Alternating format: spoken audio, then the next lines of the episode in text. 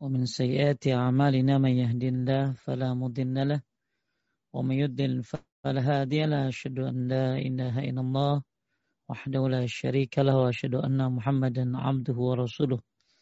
اللهم صل على محمد وعلى آل محمد كما صليت على إبراهيم وعلى آل إبراهيم إنك حميد مجيد. اللهم بارك على محمد وعلى آل محمد كما باركت على إبراهيم وعلى آل إبراهيم innaka hamidum majid. Semoga Bapak Ibu semuanya Allah limpahkan kesehatan, keberkahan semuanya. Khususnya tim dari Majlis Alim Paduka. Sekarang Kang Roland ya. Eh, Kang Rosidnya lagi di Indonesia. Pemain cabutan. Baru tadi mampir. tadi mampir, cuman saya nggak ketemu, lagi ngajar. Insya Allah nanti ketemu beliau. Alhamdulillah Bapak Ibu sekalian menaikkan Allah pada hari ini kita akan lanjutkan kajian kitab Tauhid. Uh, kita sampai kepada bab tiga ya, bab tiga ayat yang pertama. Saya akan share screen materi yang akan kita bahas. Itu syarah kitab Tauhid.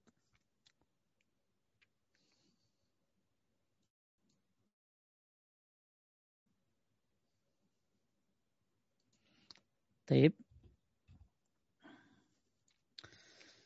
Kita sampai masuk pada bab tiga ayat yang pertama. Siapa yang mengamalkan tauhid niscaya masuk surga tanpa hisab. Masya Allah. Semoga Allah mudahkan ya kita semuanya masuk surga tanpa hisab. Ada beberapa cara masuk surga ya. Yang paling bagus ya ini yang pertama nih ya masuk surga tanpa hisab, tanpa azab, masya Allah. Ini luar biasa. Masuk surga tanpa hisab dan tanpa azab. Semuanya pengen tentunya. Maka kita bahas ini. Ya, kita bahas ini. Kita bahas bahwa tauhid adalah kunci surga. Ya, miftahul jannah da ilaha illallah. Tapi setiap kunci itu ada gerigi-geriginya. Setiap kunci ada gerigi-geriginya. Maka bagaimana mungkin terbuka pintu kalau kuncinya tidak ada geriginya. Maka kita yang semua pengen masuk surga. Karena memang itu rumah kita ya. Rumah kita yang sebenarnya ya di surga. Rumah kita yang di Indonesia, di London, di mana itu semua hanya rumah sementara. Rumah yang sebenar kita adalah di surga. Sebagaimana Bapak kita ada salam berada di sana di awalnya. Jadi pada hari ini kita akan bahas bab tiga tentang siapa yang mengamalkan tauhid niscaya masuk surga tanpa hisab. Tanpa hisab. Sebelum kita masuk pada ayat yang pertama, kaum mukminin masuk surga itu dengan beberapa model kaum mukminin masuk surga itu dengan beberapa model ya. Model yang pertama masuk surga tanpa hisab dan tanpa azab. Model yang kedua masuk surga dengan hisab terlebih dahulu, tapi hisab yasira. Hisab yang mudah. Sebagaimana Allah berfirman, "Fa'amma man utiya kitabahu biyaminih, fasawfa yuhasabu hisaban yasira." wayanqalibu wayanqalibu ila ahlihi masrura. Adapun orang yang diberikan kitab dari sebelah kanannya, maka dia akan diperiksa dengan hisaban yasira, akan diaudit dengan pemeriksaan yang mudah dan dia akan kembali kepada kaumnya dengan gembira. Ya, jadi ini ini masuk surga dengan hisab, tapi hisab yang mudah. Maksud hisab di sini adalah al-ard apa tuh maksudnya? Hisab di sini adalah maksudnya al-ard. Maksudnya pemaparan tentang dosa-dosa yang pernah dilakukan oleh kita, seorang hamba, dan dibongkar oleh Allah di hadapan sang hamba, kemudian dimaafkan oleh Allah dan tidak diumbar di hadapan khalayak. Masya Allah. Allah maha menutupi aib-aib kita ya. maka kita tutupi aib-aib manusia, Allah tutupi aib kita.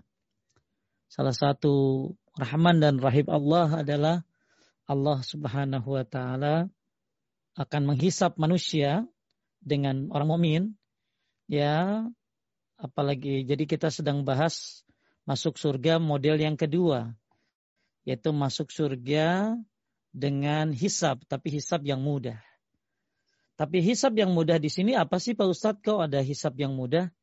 Hisab yang mudah di sini adalah al-ard. Apa itu disebut dengan al-ard? Pemaparan. Apa terus pemaparan apa? Dosa-dosa yang pernah dilakukan hamba, maka akan dibongkar di hadapan hamba oleh Allah akan dipaparkan di hadapan di hadapan kita. Dosa-dosa yang pernah kita perbuat selama hidup ya, akan dipaparkan oleh Allah Subhanahu wa taala di hadapan kita. Lalu apa yang terjadi? Namun dimaafkan oleh Allah dan tidak diumbar di hadapan khalayak. Ya Allah tutupi dosa-dosa kita, dimaafkan. Sebagaimana Nabi Shallallahu Alaihi Wasallam bersabda, "Manu hisaba uzziba." Siapa yang disidang secara rinci tatkala hisab, maka dia akan disidang bisa. Jadi siapa yang yang disidang oleh Allah nanti di munakosyah ya, disidang oleh Allah, tapi dengan his, uh, apa hi, hi, sa, apa dengan rinci ya, dengan rinci sekali maka dia akan disiksa. Maka Aisyah berkata kepada Nabi sallallahu alaihi wasallam, "Alaysa yaqulullah ta'ala fasawfa yuhasabu hisaban yasira." Kata Aisyah, bukankah Allah berfirman, ya bahwa manusia akan dihisap dengan hisap yang ringan. Maka Nabi Shallallahu Alaihi Wasallam bersabda, "Zalikal ard itu adalah ard pemaparan." Di sini diriwayatkan oleh Bukhari. Dalam riwayat lain disebutkan ayam zura fi kitabi fayata jawazalahu anhu. Yaitu yang melihat buku lalu Allah mengampuninya. Ya, ada banyak riwayat tentang masalah ini. Jadi uh, orang yang kedua masuk surga tapi dengan hisab-hisab yang mudah. Gimana hisab yang mudah itu dikasih tahu dosanya apa aja dipaparin lalu disem, dimaafkan oleh Allah Subhanahu wa taala. Ya. Namanya al-ard ya, namanya al-ard ya. Mudah-mudahan kita tidak dihisap sulit ya. Kalau kita dihisapnya sulit, maka kita akan disiksa. Nauzubillah. Tapi kita berharap kita masuk surga dengan hisab yang mudah.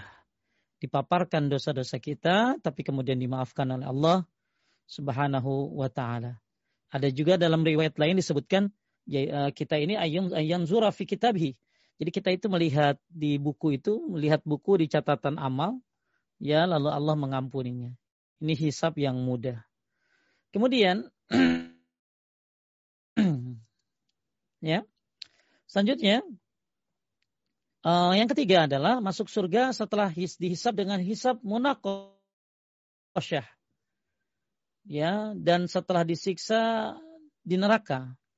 Nah, ini yang berat. Jadi kalau tadi kan hisapnya mudah. Nah, kalau ini enggak hisapnya tuh ya detail. Ya, astagfirullah wa Semoga Allah mengampuni kita. Jadi masuk surga tapi setelah dihisapnya dihisap yang sulit ya hisab yang munakasah dan setelah itu disiksa di neraka. Jadi habis dihisap ya disiksa baru setelah habis masuk surga.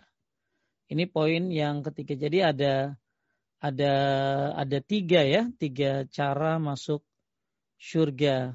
Yang pertama saya ulangi masuk surga tanpa hisap, tanpa azab. Mudah-mudahan Allah mudahkan kita meraih poin yang pertama ini. Kalau nggak bisa ya udah masuk surga, dengan hisap yang mudah. Ya, berarti nggak masuk neraka dulu tuh, hisapnya mudah. Ya, amin.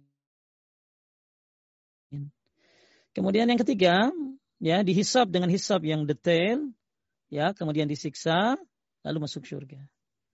Semoga Allah hindari kita dari api neraka. Allahumma inna nas'alukal jannah wa na'udzubika min azabin nar. Ini Ya, ini yang uh, kita akan bahas. Maka bagaimana sih caranya masuk surga tanpa hisab, tanpa azab? Ya, maka kita bahas di bab tiga ini.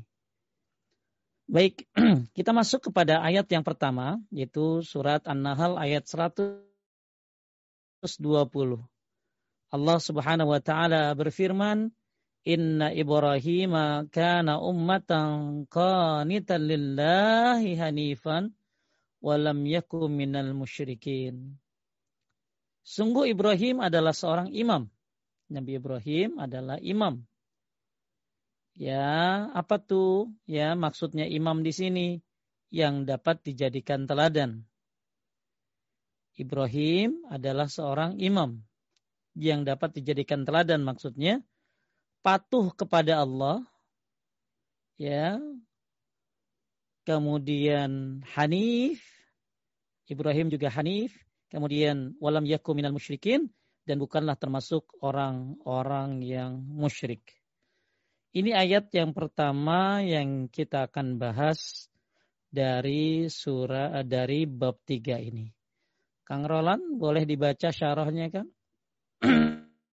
Syarah. Syarah.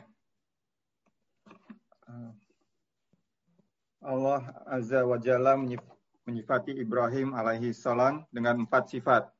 Sifat-sifat ini merupakan puncak dan tahkik atau perwujudan terhadap tauhid, yaitu yang pertama, kekasih Allah ini alaihi salam sebagai sosok teladan dan imam yang mengajarkan kebaikan. Yang kedua, beliau senantiasa taat kepada Allah Azza wa Jalla. Yang ketiga, Hanif, yaitu Nabi Ibrahim alaihi salam menghadap kepada Allah saja dan berpaling dari selainnya. Dan yang keempat, Nabi Ibrahim alaihi salam bukan termasuk orang yang musyrik karena sebenarnya keikhlasan beliau, kesempurnaan kejujuran tauhidnya, dan jauhnya dari kesirikan. Baik, ya inilah syarah dari An-Nahl ayat 120 dari buku Syarah Kitab Tauhid Ustadz Yazid bin Abdul Qadir Jawas. Yang pertama Ibrahim ada empat sifat di sini ya. Ya, dan ini merupakan perwujudan terhadap tauhid beliau. Yang pertama dia adalah kekasih Allah, Khalilullah. Jadi Ibrahim ini disebut dengan Khalilullah. Kemudian dia juga uswah, juga teladan. Ya, dan imam yang mengajarkan kebaikan. Maka kita lagi bahas masuk surga tanpa hisab, tanpa azab nih. Nah, di sini oleh penulis Syekh Muhammad Abdul Wahab dibawakan surat An-Nahl ayat 120 bahwa salah satu contoh manusia ya manusia yang mulia yaitu yang memiliki empat sifat ini ya dan ini merupakan perwujudan dari tauhid beliau yaitu Nabi Ibrahim alaihissalam. Yang pertama beliau ini kekasih Allah ya Kemudian yang kedua senantiasa taat kepada Allah Azza wa Jalla. Kemudian Hanif, kemudian dia bukan termasuk orang yang syirik. Nah, kita akan selesaikan dulu kitabnya ya. Lalu kita akan bahas tentang lebih lanjutnya. Kemudian faedah nomor satu, tauhid merupakan fondasi agama para nabi alaihissalam. Nabi Ibrahim alaihissalam adalah orang yang mengajarkan tauhid. Masya Allah beliau tidak ada kawan dalam mengajar dalam menyebarkan agama. Beliau tidak tidak ada teman untuk uh, berdakwah. Beliau sendirian. Dan beliau mengajarkan apa? Beliau mengajarkan tauhid. Karena tauhid merupakan fondasi agama para nabi alaihissalam. Sering saya katakan bahwa seluruh para nabi itu mengajarkan tauhid terlebih dahulu. Ya. Kemudian nomor dua, wajibnya kita meneladani Nabi Ibrahim alaihissalam dalam keikhlasan beliau terhadap Allah subhanahu wa ta'ala. Masya Allah, Ibrahim alaihissalam termasuk contoh yang patut kita teladani. Ya, dalam masalah apa keikhlasan beliau. Ya, Kemudian yang ketiga hendaknya seorang dai atau ustadz menjadi teladan bagi orang lain. Ini buat saya dan semua para pendakwah untuk menjadi teladan bagi orang lain. Sebagaimana Nabi Ibrahim alaihissalam adalah uswah, teladan. Kemudian yang faedah yang keempat, senantiasa beribadah termasuk sifat para nabi alaihissalatu wassalam. Bahkan para nabi, mereka rajin, bukan hanya rajin ibadah, tapi mereka juga rajin beristighfar. Bedanya kalau para uh, kalau kita istighfar ya karena banyak dosa. Tapi kalau para nabi beristighfar adalah satu, itu adalah bagian kebiasaan mereka. Yang kedua, mereka beristighfar karena merasa amal yang mereka lakukan tidak sebanding dengan nikmat yang Allah berikan. Masya Allah, luar biasa. Ya, uh, jadi para uh, apa nomor empat faedah dari uh, poin yang uh, surat yang kita bahas pada hari ini yaitu surat An-Nahl ayat 120. Faedah yang keempat adalah hendaknya senantiasa beribadah termasuk sifat para nabi. Makanya kata Imam Ash-Shatibi, Imam Ash-Shatibi rahimahullah menyebutkan bahwa di antara min alamatis sa'adah, di antara tanda manusia yang bahagia adalah taysirut ta'alaih, mudah dalam melaksanakan ketaatan. Mudah dalam melaksanakan ketaatan.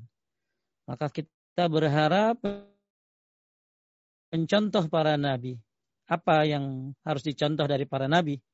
Ya, di antaranya adalah ya para nabi senantiasa uh, beribadah kepada Allah Subhanahu wa taala. Mudah dalam melaksanakan ketaatannya. Ya. Jadi kata Imam Ash-Shatibi, orang bahagia itu satu mudah dalam melaksanakan ketaatan. Dua, ya, amalannya sesuai dengan apa yang diajarkan oleh Rasulullah Sallallahu Alaihi Wasallam itu orang bahagia kata beliau. Ya, yang ketiga memiliki teman-teman yang saleh. Yang keempat berbuat baik kepada teman-temannya. Yang kelima kebaikannya menyeluruh pada setiap makhluk. Itu orang bahagia itu. Ya, kebaikannya menyeluruh pada setiap makhluk. Yang keenam Ya, dia peduli wahtimamuhu lil muslimin, dia peduli terhadap kaum muslimin, itulah orang bahagia. Ya, peduli terhadap kaum muslimin. Yang terakhir, tanda orang bahagia adalah mempergunakan waktu dengan sebaik-baiknya. Nah, faedah yang keempat yang kita ambil di sini senantiasa para nabi beribadah kepada Allah Subhanahu wa taala. Maka inilah para nabi adalah orang-orang yang bahagia. Bahkan tadi saya sudah bilang ya bahwa para nabi ini juga melakukan istighfar karena merasa amal ibadahnya yang begitu banyak tidak sebanding dengan nikmat yang Allah berikan. Kemudian nomor lima, faedah yang kita ambil dari uh, ayat ini adalah tauhid seorang tidak sah kecuali dengan mengingkari kesyirikan. Tauhid seseorang tidak sah kecuali dengan mengingkari kesyirikan. Ya, jadi ketika kesyirikan itu harus kita ingkari. Jangan sampai kita belajar tauhid tapi tidak mengingkari kesyirikan. Kemudian yang keenam, bantahan terhadap orang-orang musyrik Quraisy yang beranggapan berada di atas agama Nabi Ibrahim alaihissalam padahal mereka melakukan kesyirikan. Inilah faedah yang pertama dari surat An-Nahl ayat 120. Ya, bahwa Ibrahim adalah kekasih teladan ya. Senantiasa taat kepada Allah Hanif dan dia bukan orang yang musyrik. Ini dibawakan oleh penulis surat An-Nahl ayat 120 supaya kalau kita pengen masuk surga tanpa hisab tanpa azab, salah satu yang bisa kita contoh selain dari Nabi Muhammad sallallahu alaihi wasallam adalah Nabi Ibrahim alaihissalam dan Nabi Muhammad sallallahu alaihi wasallam pun ya uh, ada ajaran-ajaran Nabi Ibrahim yang diambil oleh Nabi Muhammad sallallahu alaihi wasallam diteruskan oleh Nabi Muhammad sallallahu haji, umrah, kurban, ya. Dan inilah Nabi Ibrahim alaihissalam dibawakan pada bab ini sebagai sebuah contoh yang salah satu manusia yang bertauhid yang yang Allah Subhanahu wa taala gambarkan memiliki empat sifat yang insya Allah beliau termasuk orang yang masuk surga tanpa hisab, tanpa azab. Kemudian faedah-faedah sudah kita bahas tadi bahwa uh, faedah daripada ayat ini adalah merupakan tauhid, merupakan pondasi agama para nabi, ya wajibnya meneladani Nabi Ibrahim, hendaknya seorang dai ya menjadi teladan senantiasa beribadah kepada Allah adalah sifat para nabi. Bahkan tadi dikatakan oleh ulama salaf bagian daripada tanda-tanda orang bahagia mudah dalam melakukan ketaatan ya dan tauhid tidak sah tanpa mengingkari kesyirikan. Ya, dan kita akan coba bahas lebih dalam tentang meneladani Nabi Ibrahim alaihissalam. Baik, sebentar.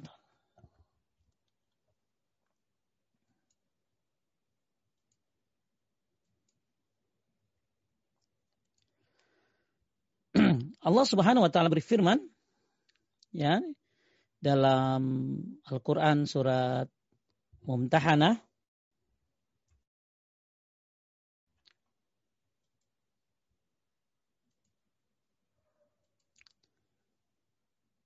ayat di sini disebutkan ayat 4 ya di sini disebutkan waqad kanat lakum uswatun hasanah fi Ibrahim walladina ma'ah. Sesungguhnya telah ada suri teladan yang baik bagimu pada Ibrahim dan orang-orang yang bersama dengan dia.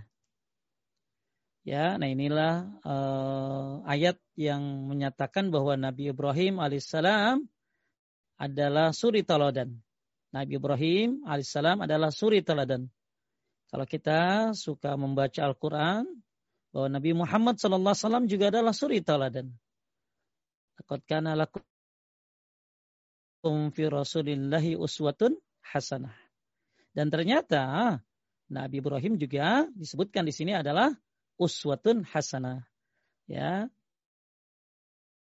Nah, makanya Nabi Ibrahim disebut dengan kekasih Allah. Nabi Muhammad juga disebut dengan kekasih kekasih Allah Subhanahu wa taala. Jadi kita sekarang akan coba bahas bagaimana meneladani Nabi Ibrahim alaihissalam. Tadi sudah sudah bahas tentang ayatnya yang tentang Nabi Ibrahim.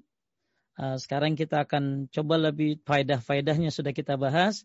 Sekarang kita akan bahas tentang meneladani Nabi Ibrahim alaihissalam. Ini ayat surat Al-Mumtahan ayat 4 bahwa Nabi Ibrahim adalah suri toladan sebagaimana juga Nabi Muhammad SAW adalah suri toladan. Kemudian ya Nabi Ibrahim juga disebut dengan diberi gelar Khalilullah. Ya. Nah, disebut uh, dia adalah Khalil Khalilullah. Ini tulisan Arabnya agak apa? Agak kurang match sama programnya ya. Udah dirubah-rubah tapi masih gini aja. Wa man ahsanu dina mimman aslama wajhahu lillahi wa muhsinun wattaba millata Ibrahim hanifan wattakhadallahu Ibrahim khalila. Nabi Ibrahim diberikan gelar Khalil. Apa tuh Khalil? Kekasih Allah. Sebagaimana juga Nabi Muhammad sallallahu alaihi wasallam diberi gelar dengan Khalilullah. Nabi yang diberi gelar sebagai Khalilullah sebagaimana tertera dalam surat An-Nisa ayat 125 dan Allah mengambil Ibrahim menjadi Khalil kesayangannya. Tentunya hal tersebut tidak semata-mata dianugerahkan kepada beliau jika tanpa adanya banyak hal yang menjadikan beliau begitu istimewa. Kenapa sih Nabi Muhammad Sallallahu Alaihi Wasallam itu disebut dengan Khalilullah kekasih Allah kita tahu perjuangan beliau luar biasa. Ya, bagaimana dakwah beliau, ya, bagaimana kesabaran beliau, lapang dada beliau. Jadi orang dapat gelar kekasih karena memiliki keistimewaan. Begitu juga dengan Nabi Ibrahim alaihissalam. Beliau adalah Khalilullah, kekasih Allah. Kenapa? Tentunya tidak semata-mata dianugerahkan kepada beliau jika tanpa adanya banyak hal menjadikan beliau begitu istimewa apa sih ya uh, yang luar biasa dari Nabi Ibrahim alaihissalam? Kita lihat menurut Ibnu Abbas radhiyallahu an ada enam perintah Allah Taala yang amat berat yang beliau tunaikan di antaranya. Jadi kita lagi bahas sekarang bahwa Nabi Ibrahim adalah kekasih Allah. Ya, kita juga tahu Nabi Muhammad adalah kekasih Allah. Ternyata Nabi Ibrahim pun kekasih Allah. Ya. Nah, kenapa ya mendapatkan predikat seperti ini? Ternyata banyak hal-hal yang luar biasa dari Nabi Ibrahim alaihissalam sebagaimana hal-hal yang luar biasa dari Nabi Muhammad sallallahu alaihi wasallam. Menurut Ibnu Abbas, ada enam perintah Allah Ta'ala yang amat berat yang ditunaikan oleh Nabi Ibrahim.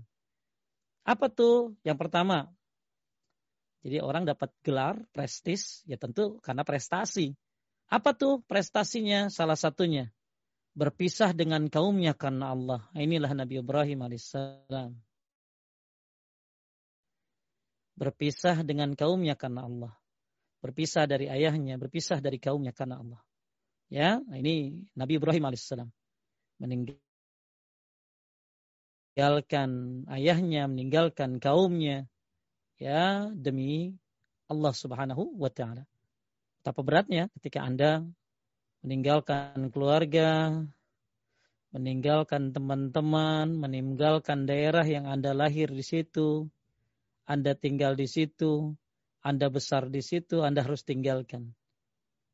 Maka ini dilakukan Nabi Ibrahim alaihissalam ya ya karena Allah ya karena Allah semua dilakukan karena Allah kalau udah karena Allah apa pun bisa dilakukan bisa ditinggalkan kemudian yang kedua hal yang berat yang di, dijalankan oleh Nabi Ibrahim alaihissalam atas perintah Allah yang kedua adalah perdebatan dengan Raja Namrud dalam masalah tauhid yang mengakibatkan beliau disiksa.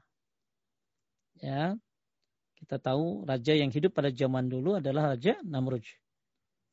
Nah, Nabi Ibrahim ya akhirnya disiksa oleh Raja Namrud ini. Kemudian yang ketiga, hal yang luar biasa istimewa yang dilakukan oleh Nabi Ibrahim atas perintah Allah adalah kesabaran waktu dilempar ke dalam api ya kesabaran Nabi Ibrahim alaihissalam ketika dilempar ke dalam api. Kemudian yang keempat, hijrah dari kampung halaman beliau karena Allah. Kemudian yang kelima, senantiasa menjamu tamu dan bersabar atasnya dengan jiwa, raga, dan hartanya. Yang kelima. Yang keenam, nah ini yang sering kita kenal. Menyembelih putranya. Yaitu Ismail. Ya, sikap Ibrahim ini hendaklah kita contoh dengan melaksanakan seluruh perintah Allah dan menjalankan sunnah Rasulnya secara utuh, tidak sebagian-sebagian. Jadi Bapak Ibu sekalian menaikkan Allah, Nabi Ibrahim diberikan gelar Al-Khalil karena memang memiliki prestasi-prestasi yang luar biasa dalam dakwah. Dan ini patut kita contoh. Makanya kita bahas masuk surga tanpa hisap, tanpa azab. Ya, salah satu contohnya adalah Nabi Ibrahim alaihi salam ya. Cuma kalau disebut kita tentang Nabi Ibrahim pasti yang kebayang adalah bahwa Nabi Ibrahim menyembelih putranya Ismail. Padahal banyak prestasi kata Ibnu Abbas enam inilah perintah Allah yang berat amat berat yang ditunaikan oleh Nabi Ibrahim. Berpisah dari kaumnya, perdebatan dengan Raja Namrud, kesabaran lempar api, hijrah dari kampung halamannya, menjamu tamu, menyembelih putranya. Ada enam menurut Ibnu Abbas. Tapi yang kita tahu cuma nomor satu aja biasanya. Kemudian yang selanjutnya, ya uh, disebutkan bahwa umat Muhammad adalah umat yang paling dekat dengan Nabi Ibrahim seperti yang dikatakan dalam Al-Quran surat Al-Imran ayat 68. Sesungguhnya orang-orang yang paling dekat kepada Ibrahim ialah orang yang mengikutinya dan Nabi ini, yaitu Nabi Muhammad SAW, beserta orang yang beriman dan Allah adalah pelindung semua orang-orang yang beriman. Jadi uh, umat yang paling dekat dengan Nabi Ibrahim alaihissalam adalah umatnya Nabi Muhammad sallallahu alaihi wasallam sebagaimana dalam surat Al-Imran ayat 68. Kemudian kita lihat bahwa ternyata Nabi Ibrahim, Nabi Ibrahim ya masih khawatir tertimpa kesyirikan. Nah, ini luar biasa. Nabi Ibrahim khawatir tertimpa kesyirikan. Bayangin Nabi Ibrahim, sekelas Nabi Ibrahim masih takut syirik. Maka kita yang tentunya jauh dari kesolehannya Nabi Ibrahim harus lebih takut lagi terhadap kesyirikan. Jadi jangan berani-berani dah, ya, jangan berani-berani coba-coba ah. Coba-coba ah, bercanda doang, bercanda, ya. Gak boleh tahu syirik, bercanda, bercanda, ya. hati-hati ya. Nabi Ibrahim alaihissalam ini imam yang memegang panji-panji tauhid, tapi beliau masih khawatir kalau tertimpa kesyirikan. Sampai-sampai Nabi Ibrahim berdoa, Wajdubni wa bani an na'budal asnam. Ya Allah, jauhkanlah aku berserta anak cucuku dari menyembah berhala. Coba bayangin. Jadi Nabi Ibrahim ya disebutkan dalam surat Ibrahim ayat 35, Nabi Ibrahim berdoa, Wajnubni wa baniya an na'budal asnam. Jauhkanlah ya Allah, aku beserta anak cucuku dari menyembah berhala-berhala. Ini doa Nabi Ibrahim. Takut ya beliau jadi syirik, kesyirikan. Gimana dengan kita? Ya, beliau berdoa agar anak dan cucunya terlepas dari kesyirikan padahal beliau adalah nabi. Anaknya beliau Ismail dan Ishak pun nabi. Kemudian Yakub pun nabi, bahkan Yusuf pun nabi. Bayangin ya. Ini keluarga terbaik nih. Siapa tuh? Yusuf punya bapak Yakub nabi.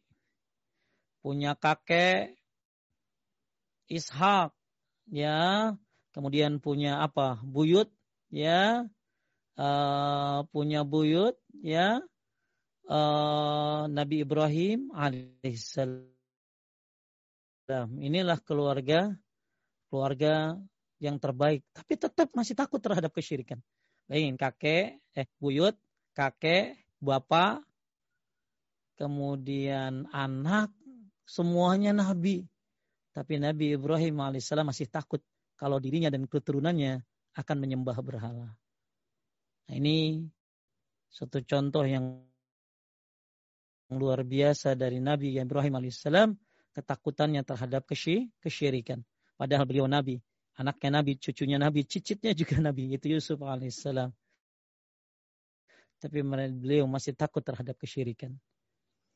Ya, makanya ini dijadikan faedah doa ini. Syirik adalah dosa terbesar karena Allah Subhanahu wa taala mengabarkan bahwa tidak akan mengampuni dosa syirik bagi orang yang tidak bertobat darinya. Kenapa kita harus takut terhadap kesyirikan sebagaimana Nabi Ibrahim takut akan syirik dengan dan beserta keturunannya karena syirik adalah dosa terbesar. Boleh Kang Roland dibaca nomor dua? Nomor dua, selain dosa syirik, jika seorang tidak bertaubat darinya, maka dia tergantung maksiat, uh, maksiat kehendak Allah. Jika Allah berkehendak, maka dia akan mengampuninya walaupun tanpa taubat. Dan jika Allah berkehendak lain, maka dia akan mengazabnya. Di sini ada dalil tentang bahaya syirik. Oke, lanjut. tiga. Nomor tiga, takut terhadap syirik. Nabi Ibrahim alaihissalam, sekalipun beliau adalah imam orang-orang yang hanif atau lurus agamanya, dan telah menghancurkan berhala-berhala dengan tangannya, namun beliau masih juga mengkhawatirkan syirik atas dirinya. Maka bagaimana lagi dengan orang yang di bawahnya? Empat, disyariatkan berdoa untuk menolak bala, dan bahwasanya manusia selalu butuh kepada Robnya Azza wa Jalla. Kelima, disyariatkan bagi setiap orang untuk mendoakan dirinya dan keturunannya. Dan yang keenam, bantahan terhadap orang-orang bodoh yang yang mengatakan syirik tidak akan terjadi dalam umat ini, sehingga mereka merasa aman darinya, namun mereka akhirnya terjatuh ke dalamnya. Baik, Bapak Ibu sekalian melihatkan Allah, kita lagi bahas surat Ibrahim ayat 35 tentang doa Nabi Ibrahim wajudubni wa bani na'budal asnam. Ya Allah jauhkanlah aku beserta cucuku dari menyembah berhala. Padahal Nabi Ibrahim Nabi, anaknya Nabi, cucunya Nabi, cicitnya Nabi. Masih takut terjadi kesyirikan. Bagaimana dengan kita? Maka yuk kita jaga keluarga kita dari kesyirikan. Ya, pelajari tauhid, ajarkan tauhid kepada keluarga kita. Sensitiflah Anda dengan kesyirikan. Takutlah terhadap kesyirikan. Nah, kenapa? Karena syirik adalah dosa terbesar kemudian syirik ya uh, juga uh, bagaimana uh, Nabi Ibrahim seorang yang hanif masih juga takut terhadap kesyirikan Kemudian dianjurkan untuk berdoa untuk menolak bala dan salah bala ini adalah musibah dan termasuk musibah terbesar adalah kesyirikan. Maka berdoalah supaya terhindar dari kesyirikan. Di antaranya dengan cara membaca doa tadi. Ya, doa Nabi Ibrahim alaihissalam surat Ibrahim ayat 35. Diapalin ya Bu ya. Wajdumni wa baniyan na'budal asnam. Ini doa Nabi Ibrahim alaihissalam. Kemudian juga salah satu caranya Doa yang lainnya adalah doa yang dibaca oleh Nabi Sallallahu Alaihi Wasallam. Allahumma inni a'udzubika an usyrika bika wa ana a'lam astaghfiruka lima la a'lam. Allahumma inni a'udzubika an usyrika bika wa ana a'lam astaghfiruka lima la a'lam. Coba ada yang hafal doa ini buat ibu-ibu? Saya kasih hadiah nanti. Doa agar terhindar dari kesyirikan. Ya, dari Nabi Muhammad sallallahu alaihi wasallam. Ada yang hafal? Silakan raise hand. Doa agar terhindar dari kesyirikan. Bapak Ibu, silakan. Ada yang raise hand nggak, Kang? Belum? Belum ada, Ustaz. Belum, ya. Ayo, yang dapat hadiah nih. Ya. Nanti titipin nama Pak Rosid kalau yang dari luar negeri. Pak Rosid lagi di Indonesia nih doa supaya terhindar dari kesyirikan yang diajar. Ini ada satu yang resen sepertinya tadi Ustaz. Nabi Muhammad SAW. Silakan. Bu Siska. Ya Ustaz. Silakan. Doanya apa? Halo. Allahumma ini a'udzubika ya, an usyrika bika. Allahumma ini a'udzubika an usyrika bika wa ana a'lamu wa astaghfiruka lima la a'lam. Ya Allah, sesungguhnya aku berlindung kepadamu dari perbuatan syirik. Yang menyekutukanmu, yang aku ketahui dan yang aku tidak ketahui ya Ustadz. Masya Allah. kan ya. muridnya Ustadz. Masya Allah. Alhamdulillah ya. Ya berarti hadiahnya Made in Indonesia ya, bukan luar negeri. Ya, itu doanya. Ya, makasih Bu Siska. Ya. Iya, sama-sama nah, Ustadz. Itulah doa supaya kita terhindar dari kesyirikan. Maka kita mencontoh. Jadi Nabi Ibrahim berdoa wajrubni wa baniyan na'budal asnam. Ya, Ibrahim 35. Nah, Nabi Muhammad berdoa, Allahumma inni a'udzubika an usyrika bika wa ana alam astaghfiruka lima la alam. Aku berlindung kepadamu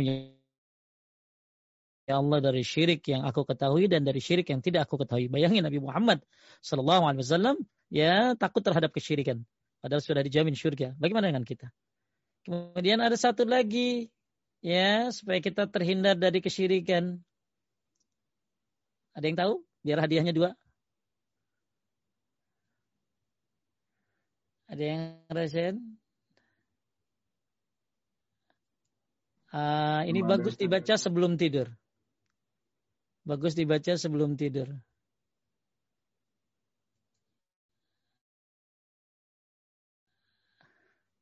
Sok, siapa yang bisa doa ini dibaca sebelum tidur?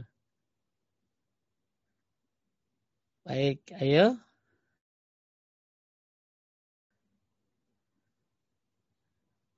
Ada? Ibu? Boleh Kalau hadiahnya umroh pasti Ustaz. mau di, di Google dulu. ya, nggak ada kali di Google juga. Baik. Uh, ini dia iPad nih, iPad iPad Fun Um apa nih? Ayo Bu.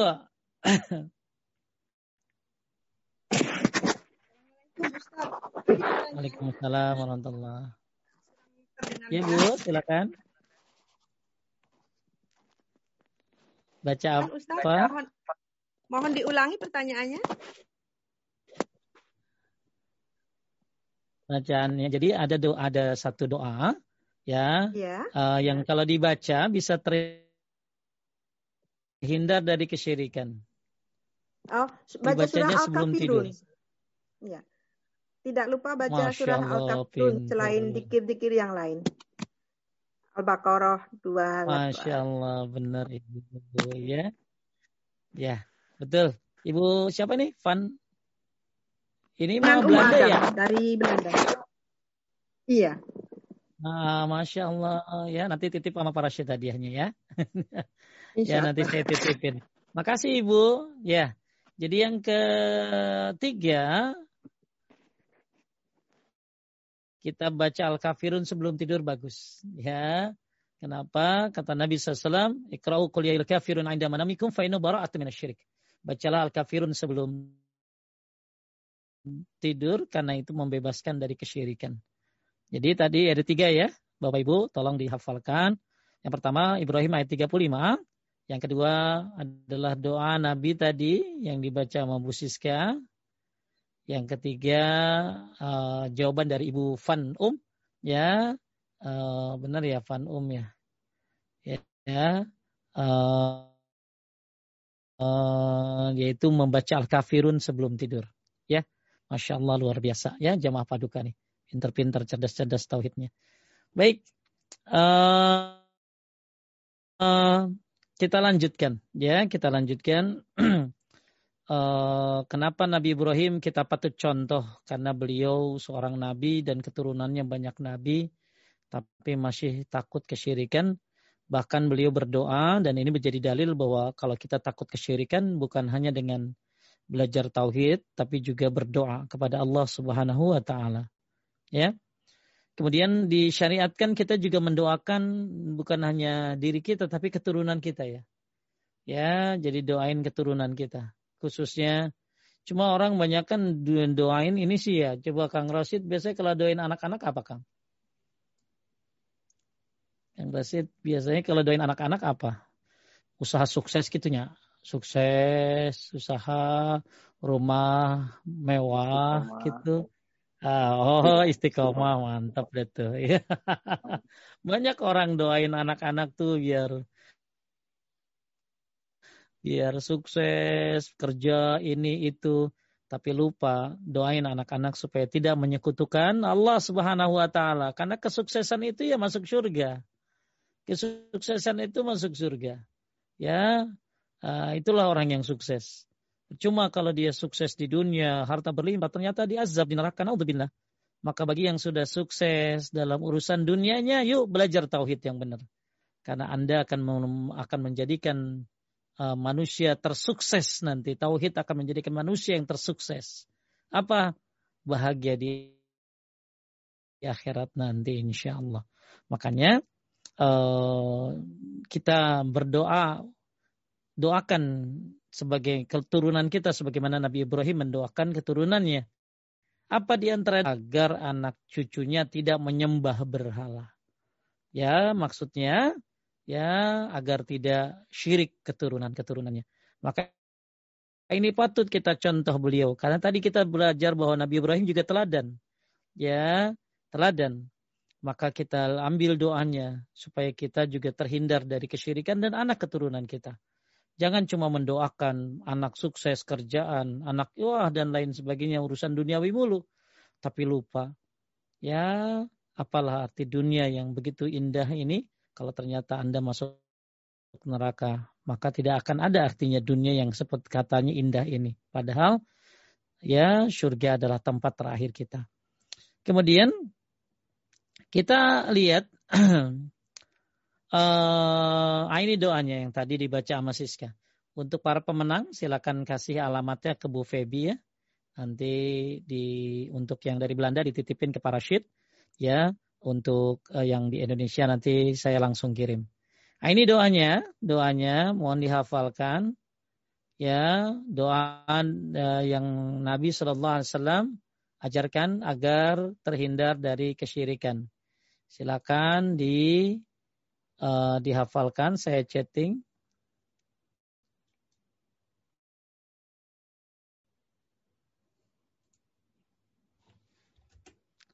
Ya. Mudah-mudahan hafal ya, mudah-mudahan hafal. Ingat, jangan sampai banyak doa, Anda doa ini, doa ini, tapi syirik ya percuma. Ya, doa minta ini, minta itu, tapi menyekutukan Allah. Naudzubillah. Maka ini doa sangat penting ya. Baik, ada satu hal yang bagus sekali dari Syekh bin Bas rahimahullah. Ketika beliau menafsirkan firman Allah wa iz yarfa'u ibrahimul qawa'ida minal baiti wa isma'il. Wa isma'il rabbana taqabbal minna innaka antas samiul alim. Wa iz yarfa'u ibrahimul qawa'ida minal bait. Dan ingatlah ingatlah ketika Ibrahim meninggikan dasar-dasar Baitullah bersama Ismail. Wa iz yarfa Ibrahimul qawa'ida minal bait. Wa Ismail. Ya, ketika Nabi Ibrahim meninggikan dasar-dasar Baitullah, yaitu Ka'bah bersama Nabi Ismail, maka Nabi Ibrahim berdoa, Rabbana taqabbal minna innaka antas samiul alim. Ya Rabb kami, terimalah dari kami amalan kami. Sesungguhnya engkaulah yang maha mendengar lagi maha mengetahui. Masya Allah luar biasa ini. Kita lihat bu, doa ini, ini bagus banget. Ya, jadi Nabi Ibrahim alaihissalam, ya, ketika membangun dasar-dasar Baitullah, yaitu Ka'bah bersama anaknya Ismail, maka Nabi Ibrahim berdoa, Rabbana taqabbal minna innaka antas samiul alim. Ya Rabb kami terimalah amalan kami. Sesungguhnya engkau lah yang maha mendengar lagi maha mengetahui. Lebih dari lima menit beliau menangis. Maksudnya Syekh bin Bas. Syekh bin Bas lagi menafsirkan Al-Quran ya, ya uh, tentang Nabi Ibrahim dan Ismail yang membangun Ka'bah. Ketika membaca ayat ini, Syekh bin Bas menangis. Lebih dari lima menit beliau menangis. Dan tidaklah beliau menambah atas ucapan beliau ketika itu. Kata beliau, perintah khusus untuk hamba yang khusus. Perintah khusus loh. Kalau kita kan diperintah oleh Allah ya, perintahnya ya perintahnya perintah buat seluruh manusia ya. Kalau Nabi Ibrahim perintahnya khusus. Apakah Roland di sini perintah Nabi Ibrahim? Bangun Bangun Ka'bah ya, bangun Ka'bah ini perintah khusus. Kalau kita sholat ya semua orang Islam harus sholat. Ya, tapi Nabi Ibrahim kita nggak ada perintah khusus. Kang Roland ada nggak perintah khususnya? Kali khusus buat Kang Roland ibadahnya nggak ada ya. Semua Ibu Febi, Ibu Popi, semuanya Kang Rashid. Ya, semua ada yang jamaah di sini semua perintahnya itu perintah umum semuanya untuk kaum muslimin ya ya perintah sholat, ya perintah bertauhid, semuanya umum. Tapi Nabi Ibrahim memiliki perintah khusus. Apa itu? Ya, yaitu membangun Ka'bah, ya. Kemudian hamba yang khusus, ya perintah khusus untuk hamba yang khusus. Kita bukan hamba yang khusus, ya. Dengan amalan yang khusus, ini buat Nabi Ibrahim nih di tempat yang khusus. Tempat yang khusus itu kata Mekah. Bersama dengan itu Nabi Ibrahim masih meminta kepada Allah agar diterima amalannya. Kemudian beliau semakin bercucuran air mata menangis. Nah, ini Syekh bin Bas ketika menafsirkan uh, tentang Nabi Ibrahim yang berdoa Rabbana taqabbal minna innaka antas samiul alim. Nabi Ibrahim adalah hamba khusus, perintah khusus, amalan khusus, di tempat khusus. Ya, tapi masih juga minta kepada Allah agar diterima amalannya. Agar diterima amalannya. Padahal tugas khusus, nabi khusus, hamba khusus dengan amalan khusus di tempat khusus.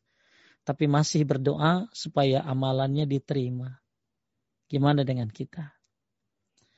Ya, bukankah kita hamba biasa? Bukankah amalan kita tidak ada yang khusus? Semua kita sama mengamalkannya.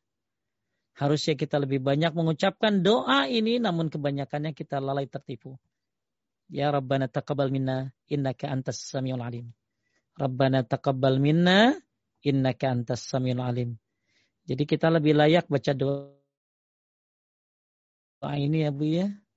Karena kita bukan orang yang khusus, tugasnya juga tidak khusus, di tempatnya juga tidak khusus. Maka kita lebih layak dari Nabi Ibrahim untuk mengucapkannya. Nabi Ibrahim yang punya kekhususan saja berdoa. Maka kenapa kita bahas beliau? Ya, karena beliau adalah uswah teladan. Ya, beliau juga ya uh, bukan hanya uh, imam panutan ya, tapi banyak hal yang kita belajar dari beliau supaya kita bisa masuk surga tanpa hisab, tanpa azab. Ya, ini contohnya. Nabi Ibrahim alaihissalam. Kenapa dia sudah dapat gelar Khalilullah, kekasih Allah? banyak hal-hal berat yang dilakukan oleh Nabi Ibrahim yang bisa dia lewati. Apa Kang contohnya ya? Kurban ya Kang ya? Luar biasa. Ya diperintahkan untuk menyembelih anaknya. Kalau ada, ya Masya Allah, ya Nabi Ibrahim berat sekali berdakwah sendirian. Ya dilempar ke api, ya meninggalkan kaumnya, hijrah, ya Masya Allah. Inilah contoh teladan uh, kita, yang kita juga belajar contoh teladan ini makanya dari Nabi Muhammad Sallallahu Alaihi Wasallam. Maka yang paling dekat dengan Nabi Ibrahim adalah Nabi Muhammad Sallallahu Alaihi Wasallam. Kemudian ternyata Nabi Ibrahim juga pernah berpesan kepada Rasulullah untuk umatnya. Boleh Kang dibaca? Nabi SAW bersabda, Aku bertemu dengan Nabi Ibrahim pada malam ketika aku diisrakan Beliau mengatakan, Wahai Muhammad, sampaikanlah salam dariku kepada umatmu. Kemudian kabarkan kepada mereka bahwasanya surga itu tanahnya wangi, airnya segar. Surga adalah tanah-tanah datar yang kosong, yang penumbuh tanamannya adalah subhanallah, alhamdulillah, la ilaha illallah, dan Allahu Akbar. Masya Allah. Hadis riwayat Tirmizi. Ya, Bapak Ibu sekalian Allah, waktu Nabi Isra Mi'raj bertemu dengan Nabi Ibrahim alaihissalam dan menyampaikan salam kepada umat Nabi Muhammad sallallahu alaihi wasallam suruh ngasih tahu bahwa surga itu tanahnya wangi. Makanya kita kenapa belajar masuk surga tanpa hisap, tanpa azab. Nah, ini contohnya nih. Contohnya Nabi Ibrahim alaihi salam ya juga Nabi Muhammad Sallallahu Alaihi Wasallam.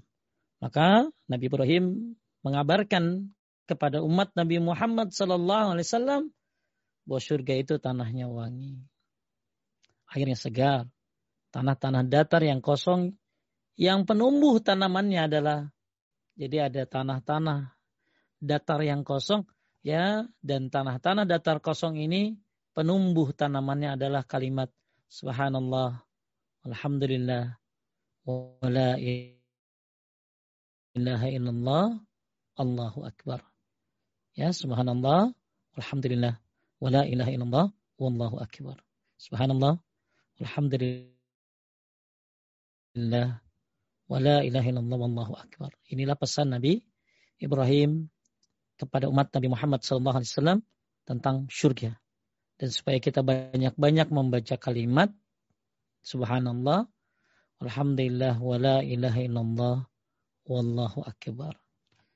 Insyaallah. Semoga kita bisa mengamalkannya. Kemudian terakhir kita bahas tentang wasiat beliau. Wasiat beliau menjelang wafatnya apa yang beliau wasiatkan? Beliau berwasiat kepada anak cucunya agar tetap bertegang teguh pada agama Islam.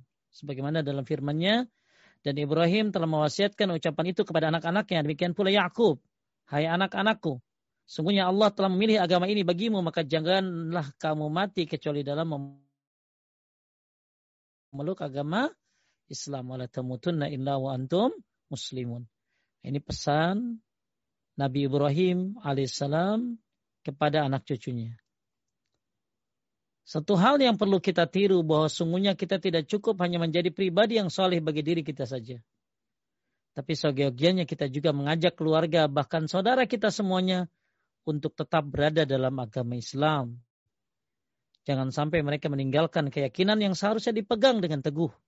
Hal ini juga dapat kita lakukan dengan membentengi anak cucu kita dari pengaruh agama selain Islam, serta sempalan yang mengatasnamakan Islam yang sungguhnya terdapat kemusyrikan yang amat banyak di dalamnya dan ingatlah jika keluarga kita menyimpang dari al-Islam, penyesalan akibat kemusyrikan akan terasa baik di dunia maupun di akhirat. Jadi kita contoh Nabi Ibrahim alaihissalam itu beliau sebelum wafatnya berwasiat kepada anak cucunya agar berpegang teguh kepada agama Islam. Sebagaimana kita sering dengar khatib khatib mengatakan wala tamutunna illa wa antum muslimun. Janganlah kamu mati kecuali dalam memeluk agama Islam. Inilah wasiat Nabi Ibrahim alaihi salam. Baik Bapak Ibu sekalian dimuliakan oleh Allah Subhanahu wa taala. Selanjutnya kita membahas satu satu ayat lagi ya, tanggung ayat yang pendek. Walladzina hum la yusyrikun. Walladzina hum la yusyrikun. Dan mereka tidak mempersekutukan Rabbnya. Syarahnya. Ya, lanjut Kang. Syarahnya. Allah Azza wa Jalla menyifati orang menyifati orang-orang beriman yang bersegera menuju surga dengan beberapa sifat. Sifat yang paling agung adalah pujian atas mereka karena tidak berbuat syirik kepada Allah tabaraka wa ta'ala.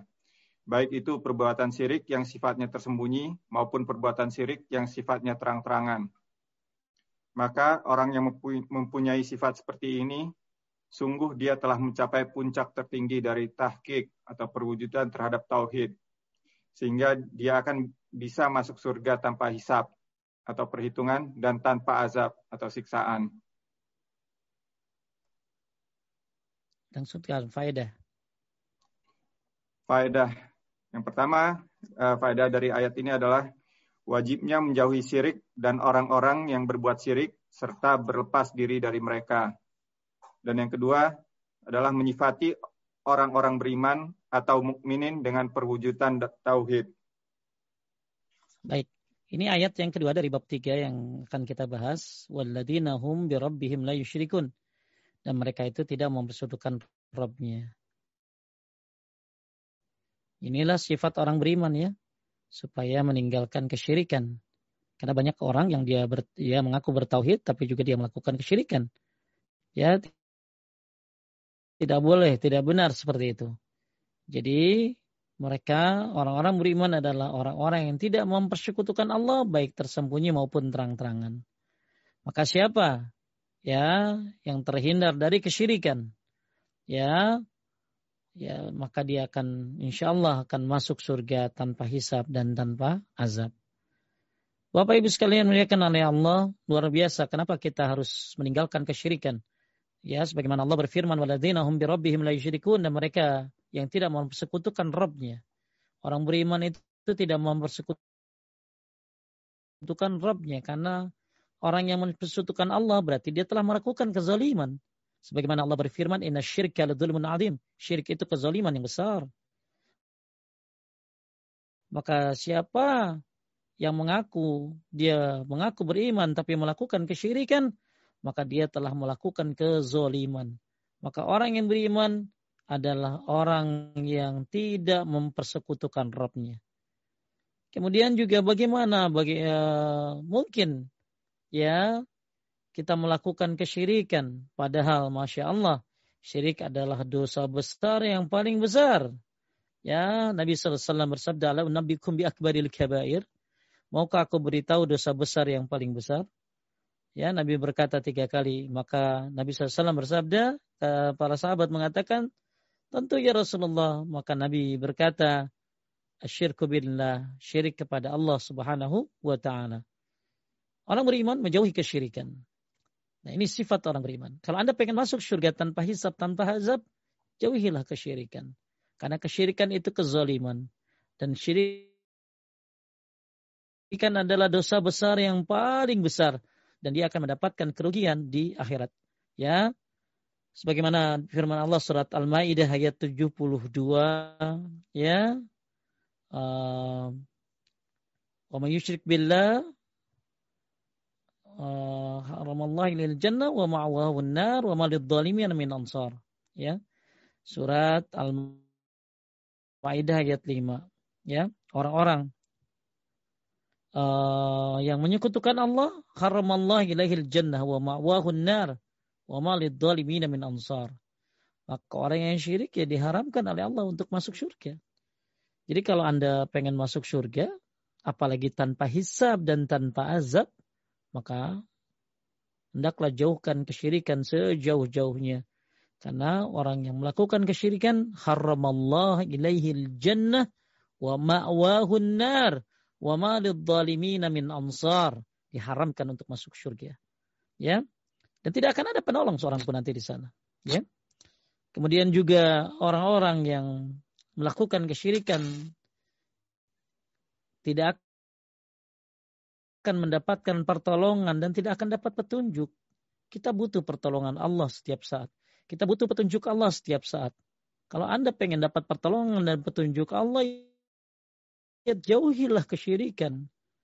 Ya, sebagaimana Allah berfirman, "Alladzina amanu wa lam yalbisu imanahum bidzulmin, ulaika lahumul amnu wa hum muhtadun." Al-An'am ayat 82. Orang yang beriman dan tidak mencampur adukan imannya dengan kesyirikan, dengan kezaliman, ya maka dia akan mendapatkan keamanan, akan mendapat petunjuk. Bukankah kita pengen aman? Ya kita pengen aman di dunia, kita pengen aman di akhirat. Aman di sini ada yang menyebutkan ya aman di akhirat juga. Petunjuk-petunjuk apa? Petunjuk untuk lewat di atas syarat nanti. Kita berharap dapat petunjuk di dunia dan petunjuk di akhirat nanti untuk lewat ya di atas syarat menuju surganya Allah Subhanahu wa taala. Maka jauhilah kesyirikan. Kalau Anda pengen aman, kalau Anda pengen mendapatkan petunjuk, maka jauhilah kesyirikan. Maka Allah akan berikan Anda keamanan, Allah akan berikan Anda petunjuk. Ya, maka sifat orang mukmin adalah walladzina hum bi rabbihim la yusyrikun. Mereka tidak mempersekutukan Rabbnya. Kemudian Bapak Ibu sekalian ini akan Allah juga ya, bahkan yang kita takutkan lagi kesyirikan itu akan menghapuskan pahala-pahala. Ya. Sebagaimana disebutkan dalam surat Az-Zumar ayat 65, Al-An'am ayat 88, ya. Uh, uh, Lau asyraku lahabitu anhum makanu ya'malun. Kalau kalian syirik, hilang apa yang telah kalian kerjakan. Kalau kita syirik, hilang apa yang telah kalian kerjakan. Naudzubillah. Ini buat Nabi loh. Nabi itu dekat dengan Allah, kekasih Allah. Tapi kalau Nabi menyekutukan Allah, hilang amalnya semuanya. Lagi kita? Ya, bagaimana dengan kita? Maka jauhilah kesyirikan supaya amal kita ada.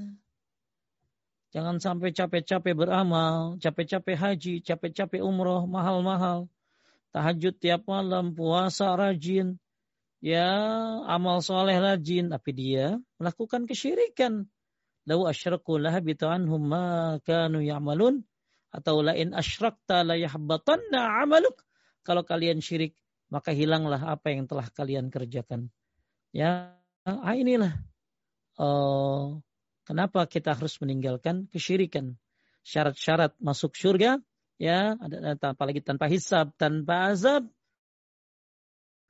maka jauhilah kesyirikan sejauh-jauhnya. Bahkan Bapak Ibu sekalian yang dimuliakan oleh Allah Subhanahu wa taala, ya, mereka orang-orang yang uh, syirik kepada Allah Subhanahu wa taala adalah orang-orang yang uh, termasuk orang-orang yang seperti orang yang jatuh dari atas langit. Ya, orang-orang yang syirik ya bukan hanya hal-hal yang tadi saya sudah sebutkan. Tapi mereka ketika melakukan kesyirikan seperti jatuh dari langit atau disambar oleh burung dan diterbangkan angin entah ke mana. Ini Masya Allah bahayanya mereka orang-orang yang melakukan kesyirikan. Oleh karena itu Bapak Ibu sekali menikah Allah, teguhkan tauhidmu, perdalam tauhidmu, dan berdoa juga kepada Allah. Ya, belajar tauhid yang benar, Kemudian baca doa-doa agar kita terhindar dari kesyirikan. Sebagaimana Nabi Ibrahim dan Nabi Muhammad Sallallahu Alaihi Wasallam juga berdoa agar terhindar dari kesyirikan. Siapa yang ingin masuk surga tanpa hisab, tanpa azab, maka tirulah Nabi Muhammad Sallallahu Alaihi Wasallam, tirulah Nabi Ibrahim Alaihissalam, dan jangan lupa berdoa dan jauhilah kesyirikan.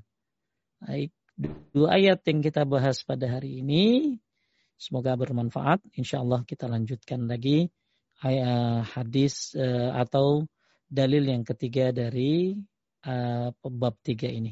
Insya Allah. Mungkin ada yang mau nanya silakan.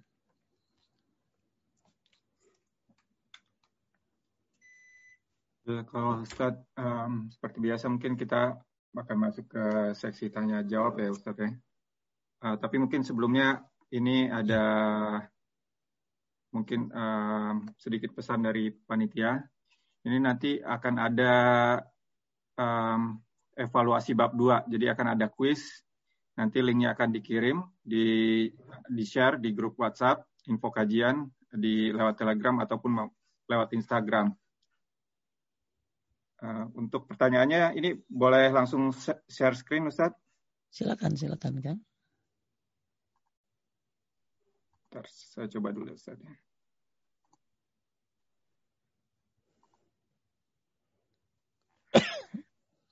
Ini kelihatan Ustaz? Kelihatan Kang. Oke. Ini pertanyaan pertama. Uh, saya akan bacakan langsung. Assalamualaikum Ustaz. Suami saya meninggal bulan April kemarin. Dan berdasarkan hukum di Inggris ini, karena suami memiliki properti dan ada ahli waris yang masih hidup, harus melewati proses hukum yang masih berjalan hingga sekarang. Selama lima bulan ini, selama dalam proses ada hutang-hutang yang masih belum bisa dibayar sampai proses hukum selesai. Bagaimana jadinya dengan ruh suami? Dan apakah boleh menunggu hingga proses hukum selesai? Karena saya pernah mendengar bahwa semua pahala akan diambil hingga hutang selesai dibayarkan. Apakah artinya suami sudah dihisap? Atau selama ini suami masih berada di dalam alam barzah? Baik, Semoga Allah Subhanahu wa taala rahmati suami ibu. Allah sabarkan ibu yang ditinggalkannya. Karena ada sebuah riwayat siapa yang diambil yang di yang diambil Sofia. Sofia ini orang terdekatnya ya. Ya, suami termasuk orang terdekat. Lalu dia sabar, maka balasannya adalah surga. Maka diharapkan bersabar, itu yang pertama. Kemudian ada hutang-hutang suami tentunya ya. Maka hutang-hutang ini harus dibayar. Maka bagaimana keadaan suami ibu? Maka dia sedang berada dalam per... Jadi dia belum bisa ditentukan. Ya, belum bisa ditentukan. Belum bisa ditentukan masuk ke mana dia. Karena hutangnya belum beres. Ya, karena hutangnya belum beres, maka dia atau sengsara di padang mahsyar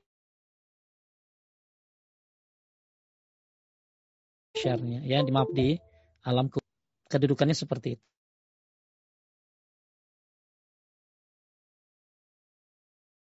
Tuh. Ya, maka kita harus hati-hati dengan ah, ada Nabi nggak mau nyolatin orang yang punya hutang sampai ada yang menjaminnya. Kemudian yang menjaminnya ini akhirnya mau membayarkan hutangnya. Maka kemudian uh, disebutkan dalam riwayat sekarang telah dingin tubuhnya. Telah dingin tubuhnya ya jadi segeralah uh, mungkin kalau ada anak ya ada hal-hal yang bisa karena ini kan ada hukum proses hukum kali ya yang sesuai dengan negara sana. Maka kalau memang uh, ada hutang uh, apa yang bisa dilakukan untuk segera melunasinya sambil menunggu hukum ya kalau ditungguin lama ya lebih baik dicari solusi yang lain, tapi nggak boleh nggak nggak boleh apa nggak boleh riba ya. Hati-hati.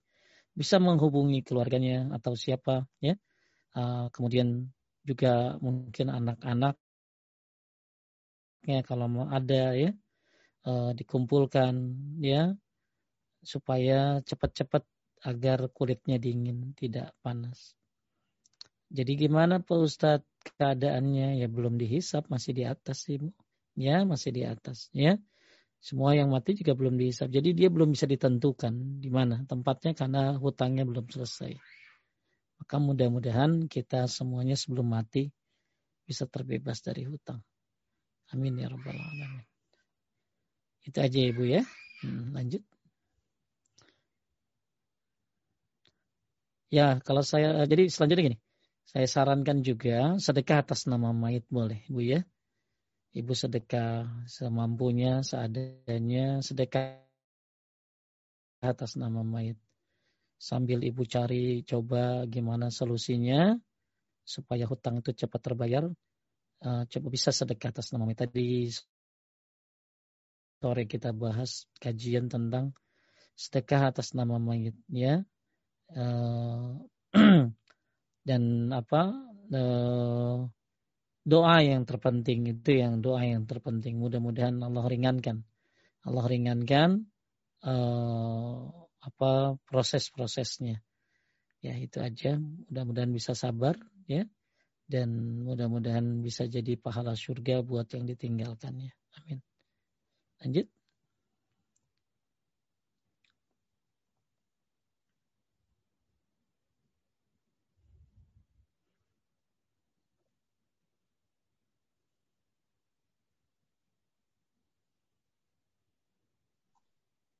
Yang berikut, pertanyaan berikutnya Ustaz. Assalamualaikum warahmatullahi wabarakatuh. Pak Ustaz, saya pernah dengar untuk masuk surga kita harus melewatin jembatan yang di bawahnya api neraka. Tapi di Quran, orang yang masuk neraka adalah yang menerima kitab dari tangan kiri. Jadi yang lewat jembatan itu benar nggak ya? Ya benar dong. ya benar dong, semuanya benar ya. Jadi ada proses-proses ibu ya. Ada proses-proses ya dari mulai alam kubur, kemudian nanti kiamat, nanti kemudian uh, ada syafaat, kemudian ada hisab, ada dapat catatan amal, ibu ya. Ada catatan amal, kemudian juga ada si asirat. Asirat ini jalan ya atau jembatan ya jembatan. Disebutkan juga di Quran surat uh, Maryam ya uh, tentang masalah syirat tersebut.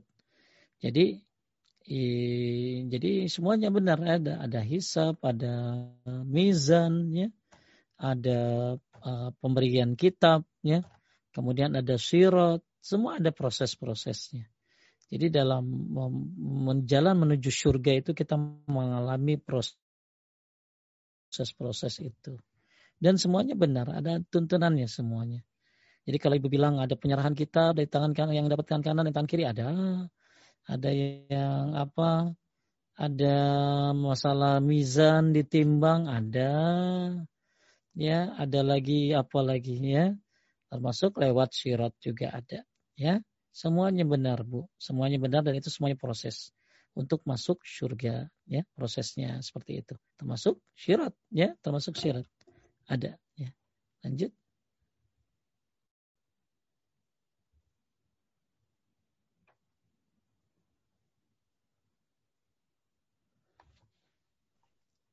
Untuk pertanyaan yang nomor tiga, Assalamualaikum Ustadz.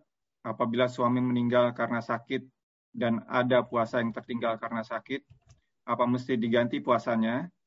Saya pernah mendengar ada yang bilang harus dibayar sebagai hutang oleh ahli waris karena sakitnya bukan sakit menahun. Tapi ada yang bilang karena sakit tidak perlu dibayar oleh ahli waris. Yang benar yang mana ya? Dan istri termasuk ahli waris yang bisa membayarkan hutang puasa ini kan ya, karena anak-anaknya bukan muslim. Masya Allah. Ya, soma anhu waliyuhu. Uh, maka berpuasalah ahli warisnya. Ahli warisnya di sini kalau ibunya ya, uh, maka berpuasa ahli warisnya berarti berpuasa ahli warisnya siapa di sini? Ibu ya. Berarti ibu berpuasa. Jadi gini, sakit itu ada yang ada fatwa dari Syekh Fauzan. Ada sakit yang berkepanjangan ya, sehingga dia tidak sempat membayar kodonya. Maka ini bayar pakai fidyah. Ya, bayar pakai fidyah ibu ya. Kalau sakitnya itu terus-terusan sehingga nggak nggak nggak sempat bayar karena sakitnya. Sakit yang kedua ada yang begini, dia sakit lalu dia sembuh, kemudian belum bayar, ya belum bayar, belum bayar apa, belum bayar kodoknya, ya belum bayar hutangnya maka dia boleh bayar pakai puasa lagi ya. Ya bayar pakai puasa lagi ya. Jadi dibayar aja pakai puasa ibu. Ibu kan ahli warisnya ya. Kemudian ada lagi pendapat yang ketiga. Ya maksud yang selanjutnya kalau ibu tidak sanggup ya tidak sanggup bayar puasanya ya bayar pakai fidyahnya. Ya bayar pakai fidyah juga. Dengan cara memberikan misalnya fakir miskin ya uh, undang ke rumah makan sampai kenyang ya atau beri nasi bungkus yang uh, nasinya lauk pauknya ya kemudian berikan kepada 30 orang berarti 30 orang itu ya berarti 30 hari itu. Jadi kalau ibu sanggup puasakan ya puasa boleh soma anhu walihu berdasarkan hadis itu. Tapi kalau ibu nggak sanggup ya puasa maka bayar fidyah. Ya bayar fidyah. Kalau usahakan ya bayar dulu aja puasanya. Sanggup nggak? Kalau nggak sanggup ya bayar bayar fidyah. Wallahu a'lam. Lanjut.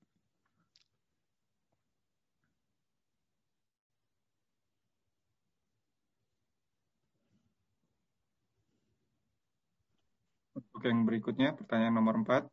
Pak Ustadz, ada teman mu'alaf. Sekarang sudah tidak beramal soleh dan beribadah.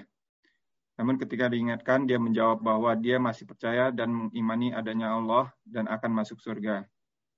Apakah ini yang dimaksud dalam hadis yang tadi, kalau tidak salah bunyinya, bahwa orang yang akan meyakini, yang meyakini Allah akan masuk surga walaupun belum beramal? Banyak orang cari cara ya. Cari cara mu'alaf ini, mu'alaf salah ngaji itu kayak begitu tuh. Ya, mu'alaf salah ngaji bukan di rukyah itu mah. Itu orang kudu ngaji kudu belajar. Itu dia mungkin aja kena pemahaman yang salah. Orang masuk Islam itu dengan mudahnya baca syahadat.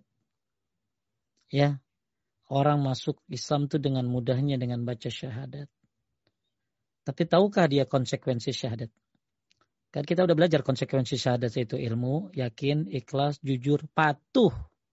Patuh cinta menerima. Berarti orang yang udah baca syahadat itu harus patuh. Patuh apa? Patuh pada perintah Allah. Allah nyuruh ngapain? Allah supaya nyuruh kita sholat. Salah satunya. Ya, maka ketika dia mengatakan saya meyakini Allah, tapi saya nggak sholat, berarti dia nggak patuh sama Allah. Nah inilah pentingnya belajar tauhid. Maka banyak orang yang salah. Malah ada orang yang rajin sedekah tapi kagak sholat. Pernah saya ceramah di mana ya, saya singgung orang yang banyak beramal tapi nggak sholat. Marah dia, masa amal gue kagak diterima. Ya orang ninggalin sholat kan bahaya dosanya ya. Ya, Al-farqu bainana wa bainahu as-salah faman tarakaha faqad kafar. Perbedaan kami dengan mereka adalah salat. Siapa yang meninggalkan salat maka dia kafir. Meninggalkan salat ini kan ada dua sengaja. Ya, maksudnya dia memang meyakini nggak ada salat, ya, ini kafir mutlak. Tapi yang kalau kadang-kadang sholat, kadang-kadang kagak, kadang-kadang sholat, kadang-kadang ah ini ya ada yang menyebutkan juga ini kafir besar, ada yang menyebutkan kafir kecil, Allah Akan tapi orang meninggalkan sholat ini berarti dia mengingkari tauhidnya. Jadi kalau ada orang bilang saya kan yakin sama Allah, lah. ya, jadi orang baca syahadat ya kan makanya siapa yang menjalankan rukun Islam? Ya, rukun Islam itu apa? Ya, syahadat, sholat, puasa, zakat,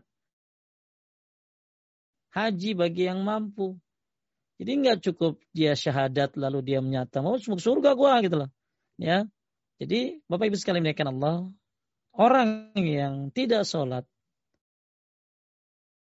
tidak ibadah, tidak beramal ibadah sebagaimana yang diperintahkan oleh Allah Subhanahu wa taala, berarti orang ini tidak patuh kepada Allah dan dia nggak ngerti tauhid yang benar. Dia katanya mengenal Allah padahal dia tidak mengenal sama sekali. Banyak orang yang menyangka saya mengenal Allah, saya cinta Allah, bahkan statusnya tuh ya. Allah lagi, Allah terus, Allah forever. Wih, statusnya tuh keren banget. Allah lagi, Allah terus, Allah forever. Tapi dia nggak kenal bagaimana caranya mengenal Allah. Yaitu dengan belajar tauhid. Nah salah satu ruku daripada syarat-syarat la ilaha illallah adalah patuh. Ya, patuh pada perintahnya. Nah salah satu perintah Allah apa ya? Ibadah. Maka kalau ada orang yang katanya mengenal Allah tapi dia tidak ibadah, dia tidak mengenal Allah sebenarnya.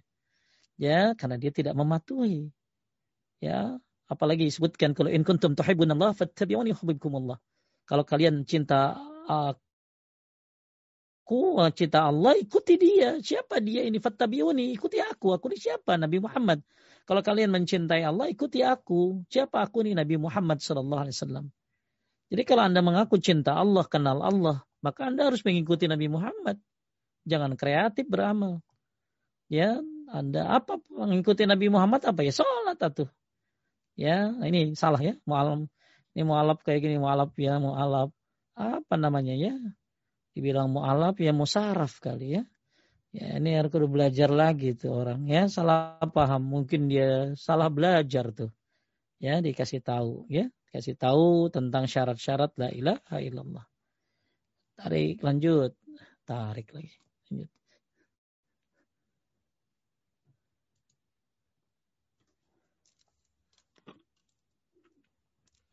Ini untuk yang pertanyaan berikutnya. Assalamualaikum Ustadz. Mengenai doa berlindung dari syirik yang tadi disampaikan.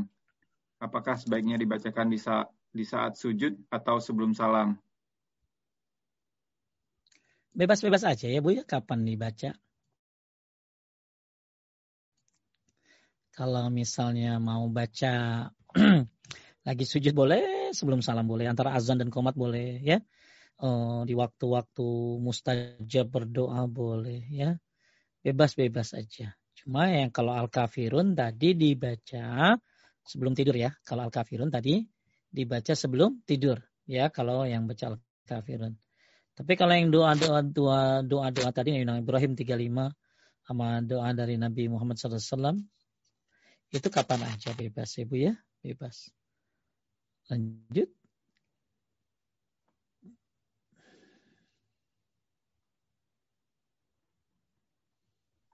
Uh, ini mungkin pertanyaan terakhir untuk sesi kali ini, Ustaz. Uh, pertanyaan nomor 6, Pak Ustadz, percaya bahwa mata yang kedutan itu bisa membawa bencana. Apakah itu termasuk syirik? Itu mah cacingan atau lain ya cacingan itu mah. Jadi orang gini-gini cacingan kudu berobat bu, kudu berobat harusnya kalau mata kedut-kedutan tuh sakit kali gitu lah ya. Tapi kalau ada yang bilang oh, ini tanda dapat ini nih, dapat musibah, itu namanya tatayur. Itu syirik ya. Itu syirik, Bu. Jadi kalau ibu nanya itu syirik, itu syirik. Karena meyakini sesuatu bahwa sial tanpa ada ya ada dalil. Jadi kalau ibu-ibu mata kedut-kedutan begitu, ya bagusnya berobat sih menurut saya namanya. Sien cacingan ya, takutnya ibu sakit kermian, cek orang itu kermian ya, kermian. Jadi kalau dibilang kedut-kedut dapat musibah, ah, itu nggak benar. Ya itu nggak benar. Itu tatayur menganggap kalau ini akan dapat kesialan itu kesyirikan termasuk. Nggak boleh ya Bu ya. Lanjut. Uh, udah selesai itu tadi semua pertanyaannya Ustadz. Habis. Ya ini juga udah hmm. jam berapa sekarang? Sudah jam setengah sembilan nih, jam setengah sepuluh ya, Ustaz? Biasanya nyampe jam sebelas ya. Sampai jam sepuluh. ya udah Mungkin kalau ini kalau ada yang mau bertanya ya. langsung, ada kesempatan nih dari Ustadz sepertinya. Kalau ada yang mau raise hand. Kalau saya sih mungkin uh, kalau boleh tanya nih Ustadz langsung. Uh, tadi menyambung yang pertanyaan tadi kalau misalnya ada mu'alaf tadi yang sangat berkeyakinan kalau dia percaya Allah itu nanti dia akan masuk surga. Uh, itu cara paling bagus untuk dakwah kepada mereka itu gimana ya Ustadz ya? Iya. Bisa dibantu Ustadz. Uh, diajak dialog. Ya diajak dialog sebenarnya. Diajak dialog. Karena kasihan dia tuh begitu. Tapi saya banyak ya mudah-mudahan enggak, enggak ini ya. Tapi ya, ya saya pernah pernah lihat banyak orang masuk Islam kan banyak niatnya ya. Ada niatnya pengen nikah, ya kan? Ada yang niatnya masuk Islam tuh karena mungkin syarat kerja atau apa. Maka inilah yang harus diluruskan, harus diluruskan. Makanya setiap orang yang masuk Islam itu selalu saya briefing sebelumnya jadi Anda masuk Islam kenapa? Ya, nah terus Kemudian saya ajarin apanya itu apa sih syarat-syarat masuk Islam itu. Jadi setelah Anda masuk Islam nih apa yang harus Anda lakukan? Salah satunya adalah ya tadi berilmu, ya berilmu. Maka diajak dialog bagus ya kayak begitu tuh. Ya, diajak dialog. Diajak dan Kang Roland kan jago ngomong nih, ya, jago ngomong sama Kang Rashid tuh Bagus tuh berdua partneran tuh ya. Oh, anda meyakini Allah tapi Anda tidak sholat. Anda tidak menjalankan perintah. Berarti Anda tidak percaya Allah. Tidak Anda tidak tidak menjalankan apa yang diperintahkan oleh Allah. Karena salah satu syarat la ilaha adalah patuh, ya, patuh. Ya, kemudian kalau Anda cinta kepada Allah, Anda harus ikuti Nabi Muhammad Nah, kasih tahu tuh surat An-Nur tuh ayat 63 bahwa kalau kalian mencintai Allah ikuti aku. Aku ini siapa Nabi Muhammad. Jadi harus ada dialog dengan mereka orang-orang yang yang katanya mencintai Allah tapi cintanya kosong, cintanya salah. Banyak orang mencintai Allah tapi dengan cara yang salah. Cintailah Allah sebagaimana yang Allah perintahkan kepada kita. Cintailah Allah dengan cara jalannya Nabi Muhammad sallallahu alaihi wasallam. Dah, jadi lapar saya. Terus Ade Sade. Ini ada satu, Sudirna mau Ada satu lagi nih Ustadz, kebetulan masuk baru pertanyaannya dan ada yang resen juga. Ini yang mana dulu nih Ustaz? Yang resen dulu kali ya, sebentar. Yang resen aja dulu. Silahkan Bu Tata. Assalamualaikum Ustaz. Assalamualaikum Ustaz. Waalaikumsalam warahmatullahi wabarakatuh. Bu Tata, sehat. Sehat alhamdulillah. Um, uh, uh, suami saya meninggal sekitar hampir tujuh bulan yang lalu. Ya, um, mati beliau. Uh, di mana ada puasa ataupun uh, sholat yang uh, tertinggal ketika beliau sakit di tahun yang lalu dan uh, di tahun yang ini um, puasa dan uh, sholatnya juga. Saya sebagai istri berusaha untuk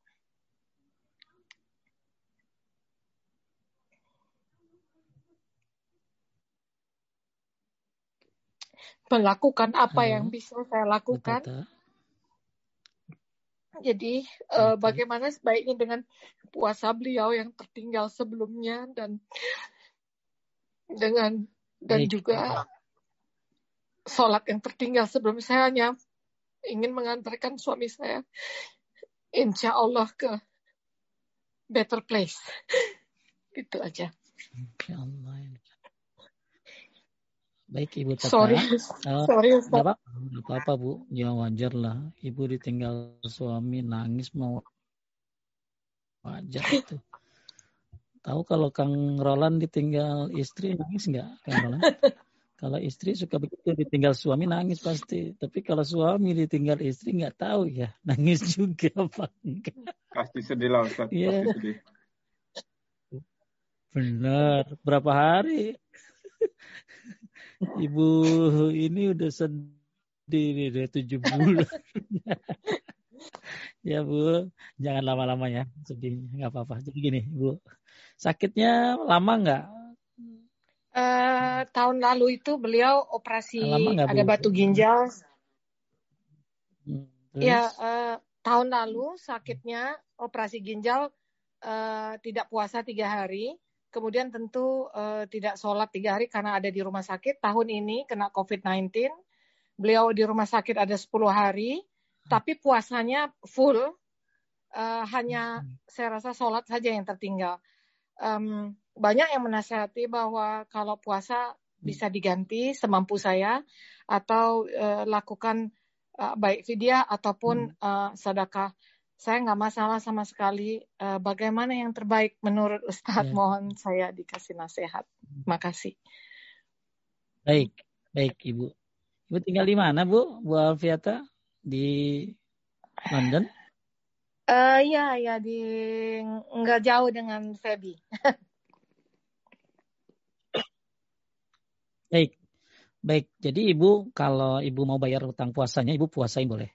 Kalau ibu nggak sanggup, ibu bayar fidyah. Kalau saya ya. sih, uh, kalau memang suami itu sakit terus berkelanjutan, ya, terus nggak sempat ya kan nggak sempat sembuh ya bu ya nggak sempat sembuh kan uh, sem uh, sembuh, sempat sembuh jadi abis uh, abis operasi ginjal kan oh. sembuh satu tahun terus kemudian kena hmm. covid 19 ini hmm. um, 10 Oke, hari Oke berarti belum sempat bayar singkat, terus ya, ya belum sempat bayar ya Iya. Hmm. Ya berarti belum bayar ya, udah belum bayar. Iya. Maka uh, ibu bi bisa punya dua pilihan sih. Ibu sanggup yang mana bayar vidya apa puasa? Uh, untuk suami saya saya akan lakukan dua-duanya nggak masalah. Ya begini aja kalau itu mah puasa aja. Ya puasa, ya, puasa nggak apa-apa. Ya puasa. Kalau ternyata ya. ibu berat maka ibu bayar vidya ya bayar fit ya.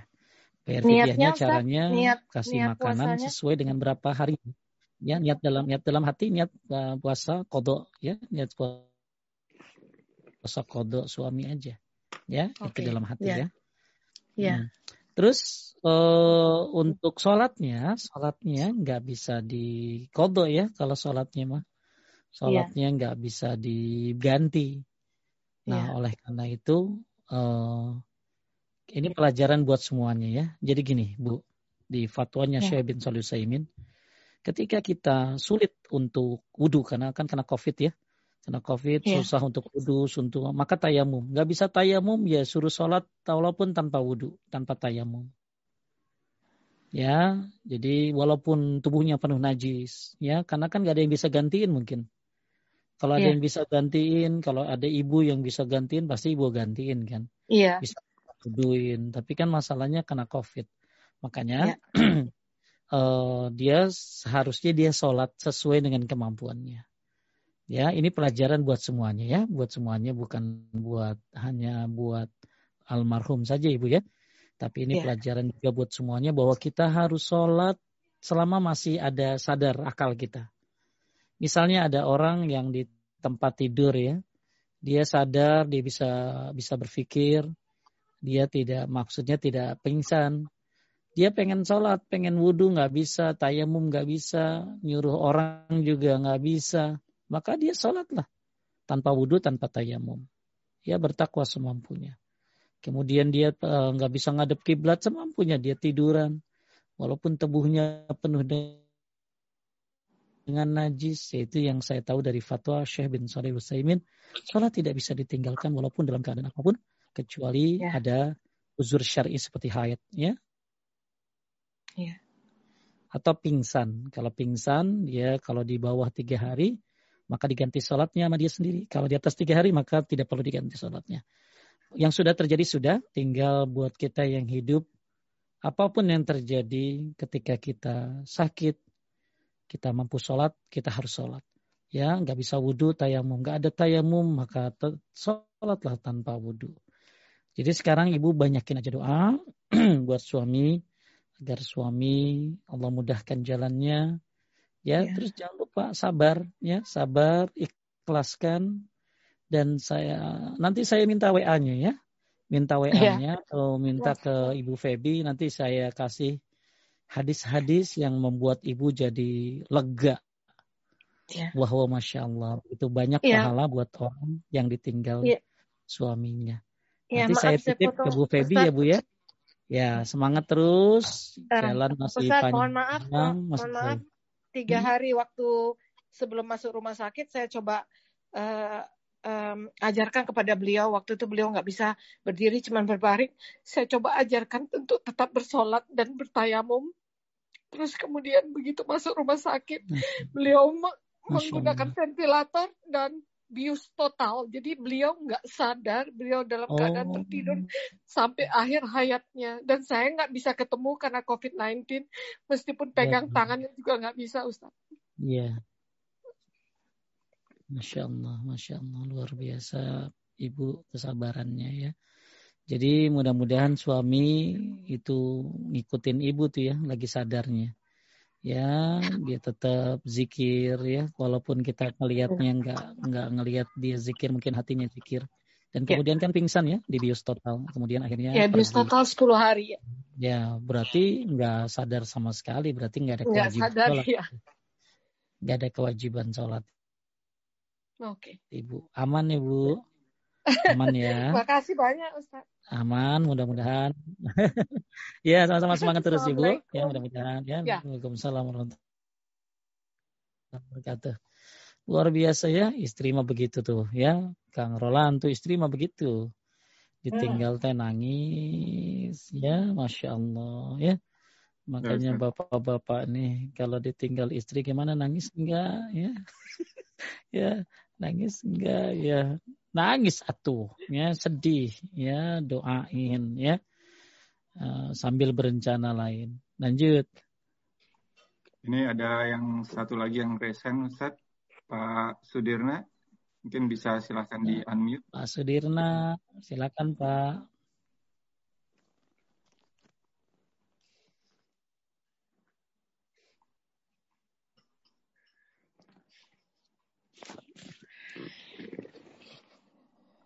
Assalamualaikum warahmatullahi wabarakatuh. Assalamualaikum wabarakatuh. Apa kabar Pak? Alhamdulillah. Gimana Ustadz? Baik ya? Baik, baik. Di mana Pak? Saya di Jati Bening Ustadz. Saya di Jati Bening oh, Ustadz. kirain di Jerman. Kirain di Jerman. Enggak, di kampung aja. Pensiunan Ustadz. Lanjut. Gini, uh, mau tanya nih, saya masih juga belajar juga di dalam Al-Quran itu kan ada satu uh, ayat yang mengatakan bahwa di dalam manusia itu ada satu gumpal daging yang bernama hati. Kalau uh, baik, kalau baik uh, dia uh, daging dia berarti itu hadis. dia. Itu ya. hadis. Oh hadis, maaf maaf maaf. Nah dalam dalam bukan, fisik bukan kita ayat, itu ya. secara secara fisik ya itu hati atau kolbu itu sebetulnya yang ada di dalam tubuh kita itu lever atau jantungnya gitu, Ustaz. Kan uh, oh, gitu. kalau di dalam dalam bahasa Inggris kan heart itu hati juga gitu kan? Ah, iya. ya. Iya kan? Ya, mohon eh, mohon maaf ini uh, uh, dari berangkat dari ketidaktahuan saya gitu, uh, mohon uh, pencerahan gitu. Makasih. Assalamualaikum warahmatullahi ya. wabarakatuh. Ya, ya. ya. Jadi di dalam tubuh kita itu dalam hadis ya ada satu gumpal yang kalau baik maka baik seluruhnya. Ya, ada wahyal qalb itu itu hati, ya hati. Tapi di sini ya hati ini lebih cenderung kepada bukan dalam bentuk bentuk hati kita, hati ini ya, tapi jiwa kita gitu ya. Apa yang disebutnya itu kalbu ya, kalbu, kalbu E, makanya ada ulama salaf bilang begini. Ada dua yang sangat terpenting dalam hidup kita. Yaitu hati kita dan waktu kita. Ya, hati kita dan waktu kita. Kemudian kita juga disuruh doa ya yang mukalibal kulub yang membolak-balikan hati. Ya, cuman hati itu mana?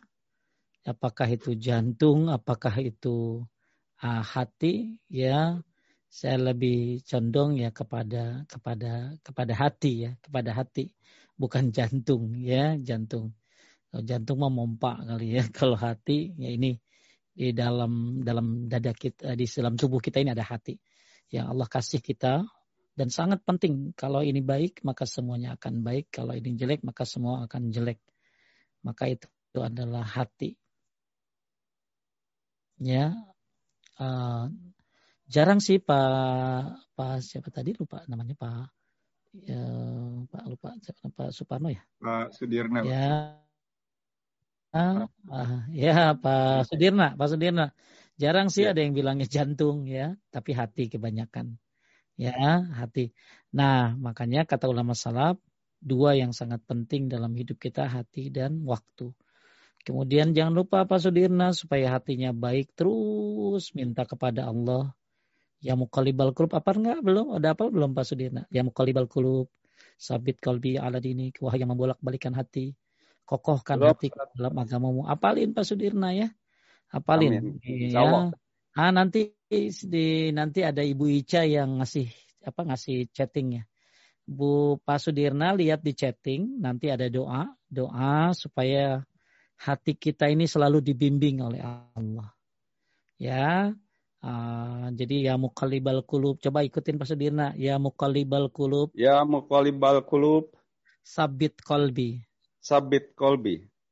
Aladi. Aladi dinik. Ini. Ala dinik. Ala, ala dinik. Ya, yang ala dinik. Ya, yang betul. Ya mukalibal kulub sabit kalbi ala dinik. Nanti uh, doanya ada di chatting ya. Nanti Pak Suwarno ada Ibu Marisa yang ngasih nih. Doa Makasih, untuk Ustaz. supaya ya uh, apa uh, uh, supaya Pak Sudirna hatinya tambah baik ya. Dijaga hatinya ya Pak ya. Makanya penting supaya belajar hati baik tuh ada pelajaran namanya tazkiyatun nafs. Apa tuh artinya membersihkan jiwa. Ya, membersihkan jiwa. Bagaimana cara membersihkan jiwa supaya tidak sombong, tidak hasad, ya. Kemudian banyak hal-hal yang harus kita bersihkan dari hati ini. Dan mudah-mudahan Pak Sudirna bisa membersihkan hatinya dengan cara doa amin, ya Pak. Amin, amin. Doa, nah, ada satu lagi kalau boleh tanya uh, Pak Ustadz, saya suka saya baca di surat uh, Al-Anbiya di uh, surat 21 ayat 83 yang Allahumma mana siat dulu wa, anta arhamur rahimin doa Nabi Ayub itu bisa nggak di, di apa diamalkan juga itu? Mm -hmm. Uh, lain lagi, ya, lain lagi. Uh, mending kalau untuk masalah hati ya Pak, ya, yang yeah. masalah hati lebih baik uh, doa ini, ya, doa yang tadi, ya. Oh, yeah. Doa ya mukalibal ulub sabit kalbi ala dinik ini ada doanya nih Pak di chatting nih Pak. Oh iya. Chatting ya di yeah, copy yeah. paste ya. Iya. Kelihatan nggak Pak Sudirman di chattingnya ada? Ada nggak di chattingnya? Ada nggak di chattingnya? Coba lihat. Kalau ada di copy paste, nanti Pak Sudirna ngapalin. Ya, doanya ini bagus banget supaya hati Pak Sudirna dibimbing terus oleh Allah. Ya, semangat Pak Sudirna. Barakallahu fiik. Siapa lagi? Ini ada yang satu lagi yang resen kebetulan Ustadz. Sok mangga. Silahkan Bu Rukiah ya. Mohon maaf. Bu Rukiah. Bukan Rukiah, Bu Rukiah. Ya, Alhamdulillah. Rukiah. Alhamdulillah. Assalamualaikum. Sehat Bu. Alhamdulillah Pak Ustaz. Ya, silakan Bu Rukiah apa? Uh, Salam. Silakan Bu. Ya, uh, tadi saya mendengarkan tentang ini Pak Ustadz ya, uh, bahwa syirik itu diharamkan untuk masuk surga Pak Ustadz ya. Uh, yang ingin saya tanyakan Pak Ustadz, uh, saya uh, nanti di akhirat Pak Ustadz itu uh, saya pernah baca di saya lupa di Quran surat berapa bahwa ada tiga golongan, golongan kiri, kanan dan golongan hmm. yang langsung masuk ke tanpa dihisap Pak Ustadz ya. Hmm. Nah, uh, gimana Pak Ustadz kalau misalnya kalau yang tidak sirik, misalnya yang orang beriman, itu semua masuk ke surga. Apa misalnya neraka dulu di ini baru masuk surga. Uh, pernah dibaca di sekolah surah Al-Baqarah ayat 7980 itu Pak Ustadz yang neraka tidak akan menyentuh kami kecuali beberapa hari saja. Yeah. Nah, itu gimana penjelasannya? Wassalamualaikum warahmatullahi yeah. wabarakatuh. Karena Jadi, gini Pak Ustadz, walaupun tidak sirik, tapi kan ada dosa-dosa kecil itu. Nah, itu bagaimana ah, Pak Ustadz? Yeah, Assalamualaikum warahmatullahi wabarakatuh. Waalaikumsalam warahmatullahi wabarakatuh. Jadi masuk surga tadi ada tiga cara ya, saya ulangi. Yang pertama masuk surga tanpa hisap, tanpa azab. Ya, mudah-mudahan kita bisa mencapainya. Masuk surga tanpa hisap, tanpa azab. Ya, caranya gimana? Tadi yang kita sedang bahas, kita mencontoh Nabi Ibrahim alaihissalam. Beliau orang yang bertauhid dan membebaskan diri dari kesyirikan. Ya, dua hal yang tadi sudah kita bahas. Itu salah satu cara bertauhid kepada Allah dan menjauhkan dari dari kesyirikan. Itu cara yang pertama. Kemudian cara yang kedua ya jalankan perintahnya, jauhi larangannya. Jadi itu cara masuk surga tanpa hisap, tanpa azab. Kemudian ada orang masuk surga dengan hisab.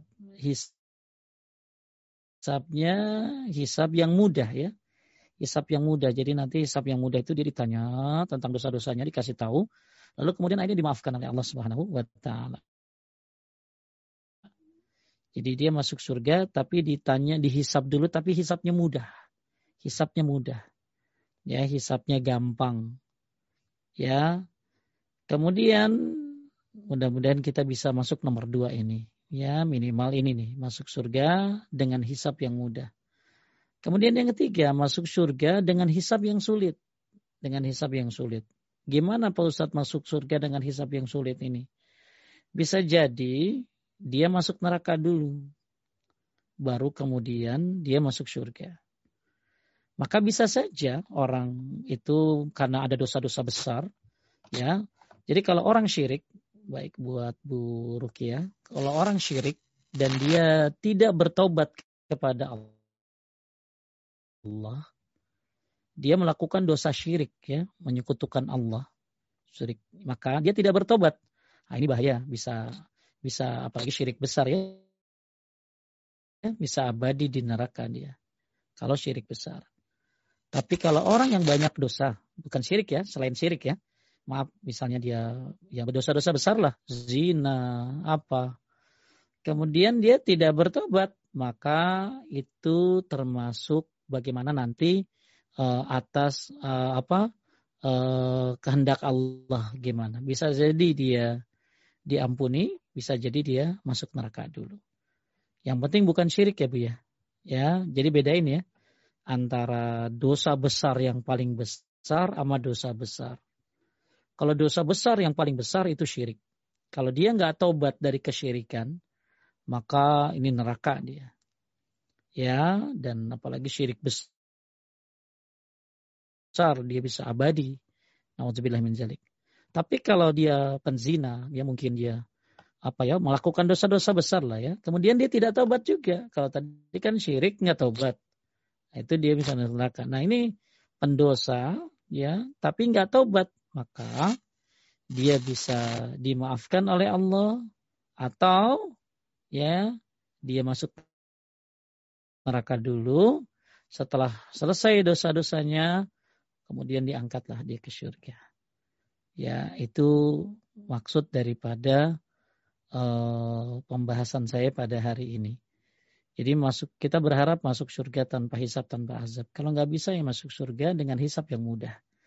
Jangan sampai hisapnya susah. Nah hisap yang susah ini termasuk yang berdosa tadi ibu, ya, yang berdosa besar. Tapi selain syirik ya, selain syirik. Karena Allah mengampuni dosa selain syirik. Makanya yang pernah syirik bisa jadi diampuni dengan bertobat. Maka kalau yang dulu pernah melakukan syirikan dia tobat ya aman, insya Allah dimaafkan.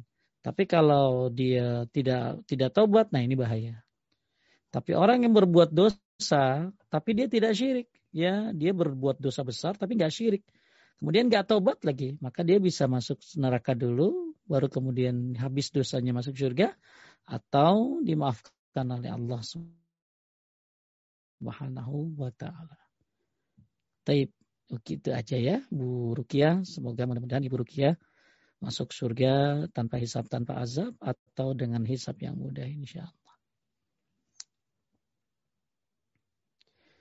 Dan kalau dibilang beberapa hari saja harus dipikir ya.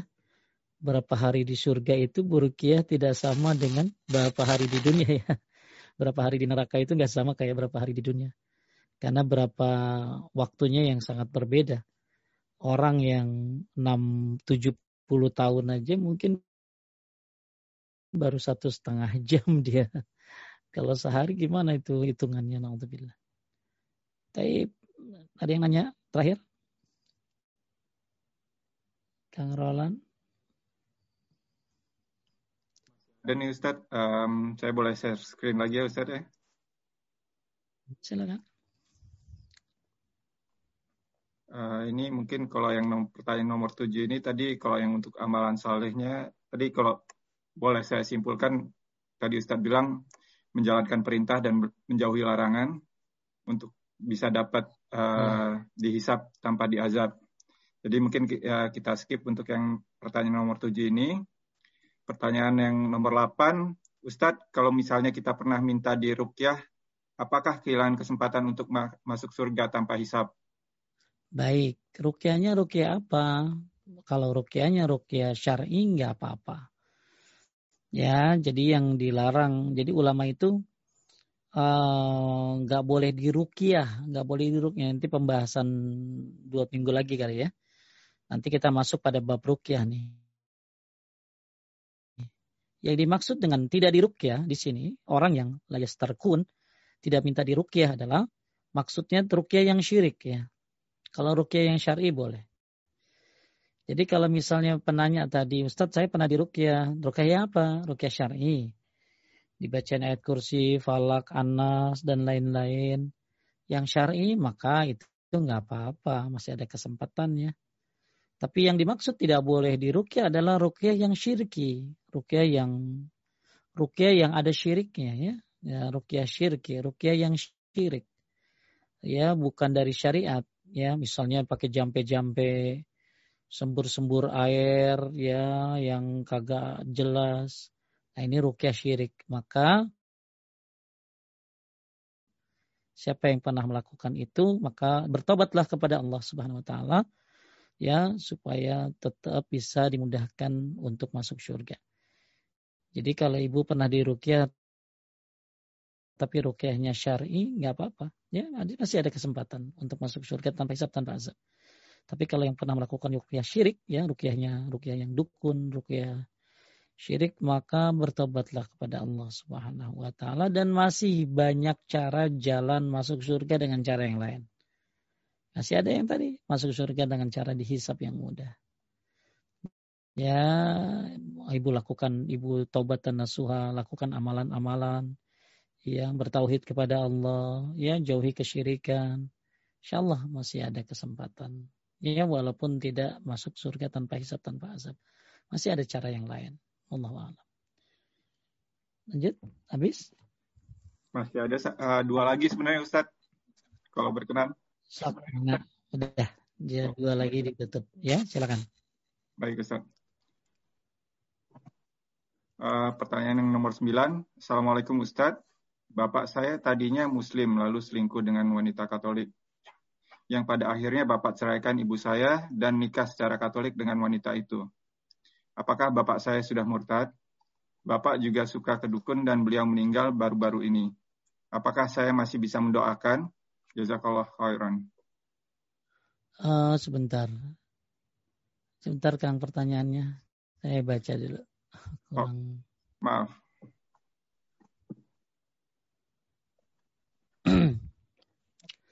Dengan wanita Katolik yang pada akhirnya bercerai ke saya dan nikah secara Katolik dengan wanita itu.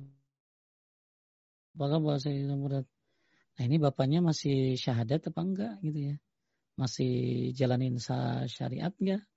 Ya, jadi kalau bapaknya uh, nikah dengan wanita non Muslim ya, dalam arti kata ahli kitab itu memang boleh ya tapi wanita ahli kitab yang menjaga dirinya ya tidak wanita ahli kitab yang tidak benar ya. Dibolehkan. Cuma masalahnya ya padahal ada wanita yang lebih baik yaitu ibunya ya yang muslim. Ya, ini yang yang nggak mudah ya orang nikah dengan orang non muslim ini walaupun dibolehkan ahli kitab ya. Ahli kitab itu Yahudi dan Nasrani walaupun mereka sudah menyimpang ya dibolehkan. Akan tetapi kalau ada syarat-syaratnya ya, syarat-syaratnya teguh agamanya dan lebih baik memilih yang muslim. Nah, sekarang kan udah terlanjur udah nikah. Kemudian dia murtad enggak? Nah pertanyaan saya, dia nih masih jalanin syariat enggak gitu lah. Kayak kalau dia memang ngaku ya dan sudah kelihatan dia ikut ke gereja, maka ya jelas dia sudah tidak tidak beragama Islam ya karena sudah mengikuti jalan istrinya. Tapi kalau dia masih sholat, masih menjal masih ya menjalankan perintah Allah, maka dia masih Islam, ya masih Islam, ya masih Islam. Karena nikah dengan wanita ahli kitab ini dibolehkan. Cuma sayang kenapa harus menceraikan yang Islam. Terus kemudian bapaknya suka kedukun ya, berarti kedukun ini syirik, ya syirik. Ya kalau dia tidak bertobat ini berbahaya, ya. Tidak kalau dia tidak bertobat ini berbahaya ya. Karena kedukun ini termasuk dia tidak di, kalau dia yakin ya, kalau dia ya, tidak percaya maka tapi datang itu tidak diterima salatnya 40 hari. Tapi kalau dia percaya maka dia telah apa uh, maka dia telah uh, apa seperti uh, apa telah melakukan kesyirikan intinya ya. Dia telah kafir uh, dia telah uh, dia telah uh, telah melakukan kesyirikan ya. Dan kedukun ini termasuk syirik yang syirik yang besar ya. Karena mempercayai ada penolong selain Allah apalagi dengan bantuan-bantuan jin. Nah ini berbahaya jadi kalau ditanya pertanyaannya apakah bapak saya masih Islam ya saya nggak tahu tuh ya harusnya ditanya kepada ibunya yang Katolik itu apakah Bapak masih Islam? Ya. Tapi kan dia juga orang Islam tapi kedukun Pak Ustadz. Ya. Ada orang-orang Islam yang masih melakukan hal-hal seperti itu. Makanya kalau misalnya dia memang, kita nggak tahu ya apakah dia bertobat atau tidak. Tapi kalau dia masih Islam ya masih bisa didoakan. Tapi kalau ternyata dia uh, ternyata sudah tidak Islam berarti tidak bisa didoakan. Ya, Nah, mudah-mudahan sebelum meninggalnya dia bertobat kepada Allah Subhanahu wa taala karena pernah melakukan kedukun dan lain sebagainya. Ya. Nah, itu termasuk kesyirikan pergi ke dukun itu. Ya. Lanjut.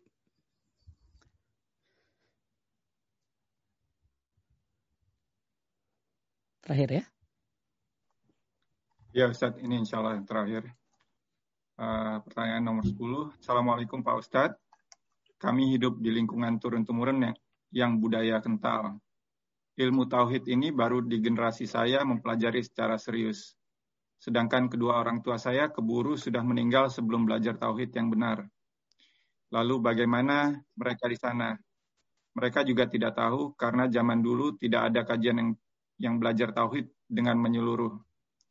Belajar agama ya mengaji sholat dan zaman orang tua saya itu masih zaman kiai ustadz zaman itu mereka menjalankan budaya yang turun-temurun. Yang sekarang setelah saya ikut belajar tauhid ini, kok banyak yang bertentangan. Sholat, mengaji, puasa, dan lain-lain mereka jalani. Nah, bagaimana ya Pak Ustadz, mereka meninggal sebelum tahu budaya yang ada itu ada yang bertentangan dengan tauhid. Ya, ya pertanyaannya mereka uh, hidup di zaman yang sebenarnya tauhid sudah ada ya dari dulu ya. Sejak zaman Nabi Muhammad Sallallahu Alaihi Wasallam sudah ada. Sampai di zaman-zaman ini pun sudah ada. Akan tetapi belum sampai apakah belum sampai ataupun atau sudah sampai tapi tidak mau peduli. Ya, ya jadi jadi gimana uh, keadaan orang tua saya ya di sana karena mereka belum belum ternyata banyak budaya-budaya yang mengandung kesyirikan Intinya apakah dia tahu atau tidak itu ya. Kemudian ada dakwah atau tidak. Ya, apakah ada dakwah atau tidak, ada penjelasan atau tidak. Maka maka beruntunglah bagi kita yang hidup di zaman sekarang yang sudah mengenal tauhid, banyak nih ilmu tauhid. Ya. Nah, banyak orang-orang tua dulu yang belum mengenal tauhid dengan benar. Sholat puasa, benar kata ibu ini, sholat puasa tapi masih menjalankan budaya yang ternyata ya bertentangan dengan tauhid ya kayak uh, gimana statusnya ya apakah uh, tapi yang saya saya garis bawahi dia sudah tahu apa belum gitu ya. Sudah ada datang peringatan atau belum? Sudah ada yang ngasih tahu atau belum?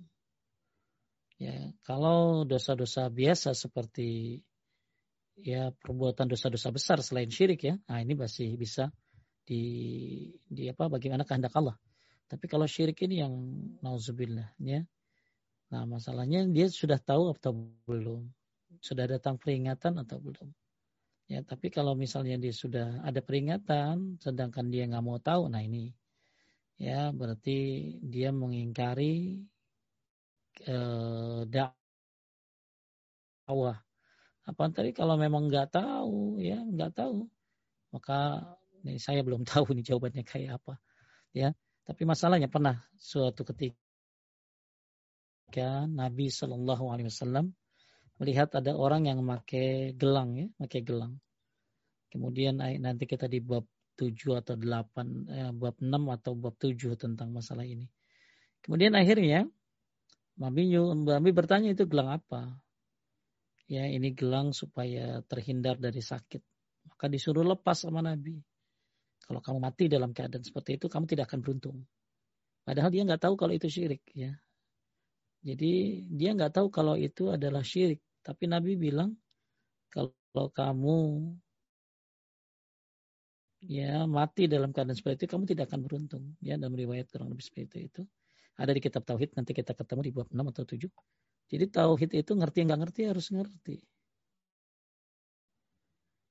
Ya nah sekarang gimana keadaannya? Ya kalau memang dia masih Islam tapi ternyata emang nggak tahu karena kebodohan gitu ya karena kebodohan ya bagaimana kedudukannya? Ya ini uh, kalau memang masih Islam ya nggak masih bisa didoakan ya. Masih bisa didoakan. Tapi gimana Pak Ustadz orang Islam yang menjalankan tapi kesyirikan yaitu ada hal-hal yang kesyirikan yang dari budaya. Asalnya dia tahu apa enggak kan gitu. Ya tahu enggak enggak. Tapi kalau dari tadi ya, hal yang saya ceritakan bahwa ada uh, syirik itu ngerti atau enggak ngerti tahu itu tahu atau tidak tahu dia harus tahu. Nah inilah yang saya juga harus belajar lagi tentang hal-hal hal gimana kedudukan seperti itu gitu loh. Mungkin bisa saya cari lagi nanti eh, karena dia nggak tahu ya, nggak tahu, nggak ngerti keadaannya.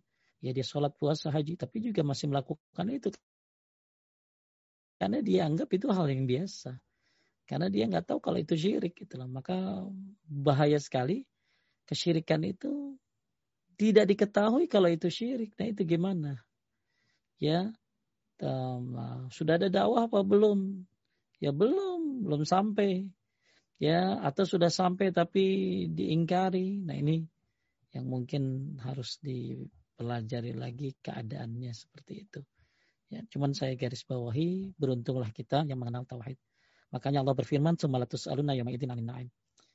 Kita akan ditanya tentang segala kenikmatan.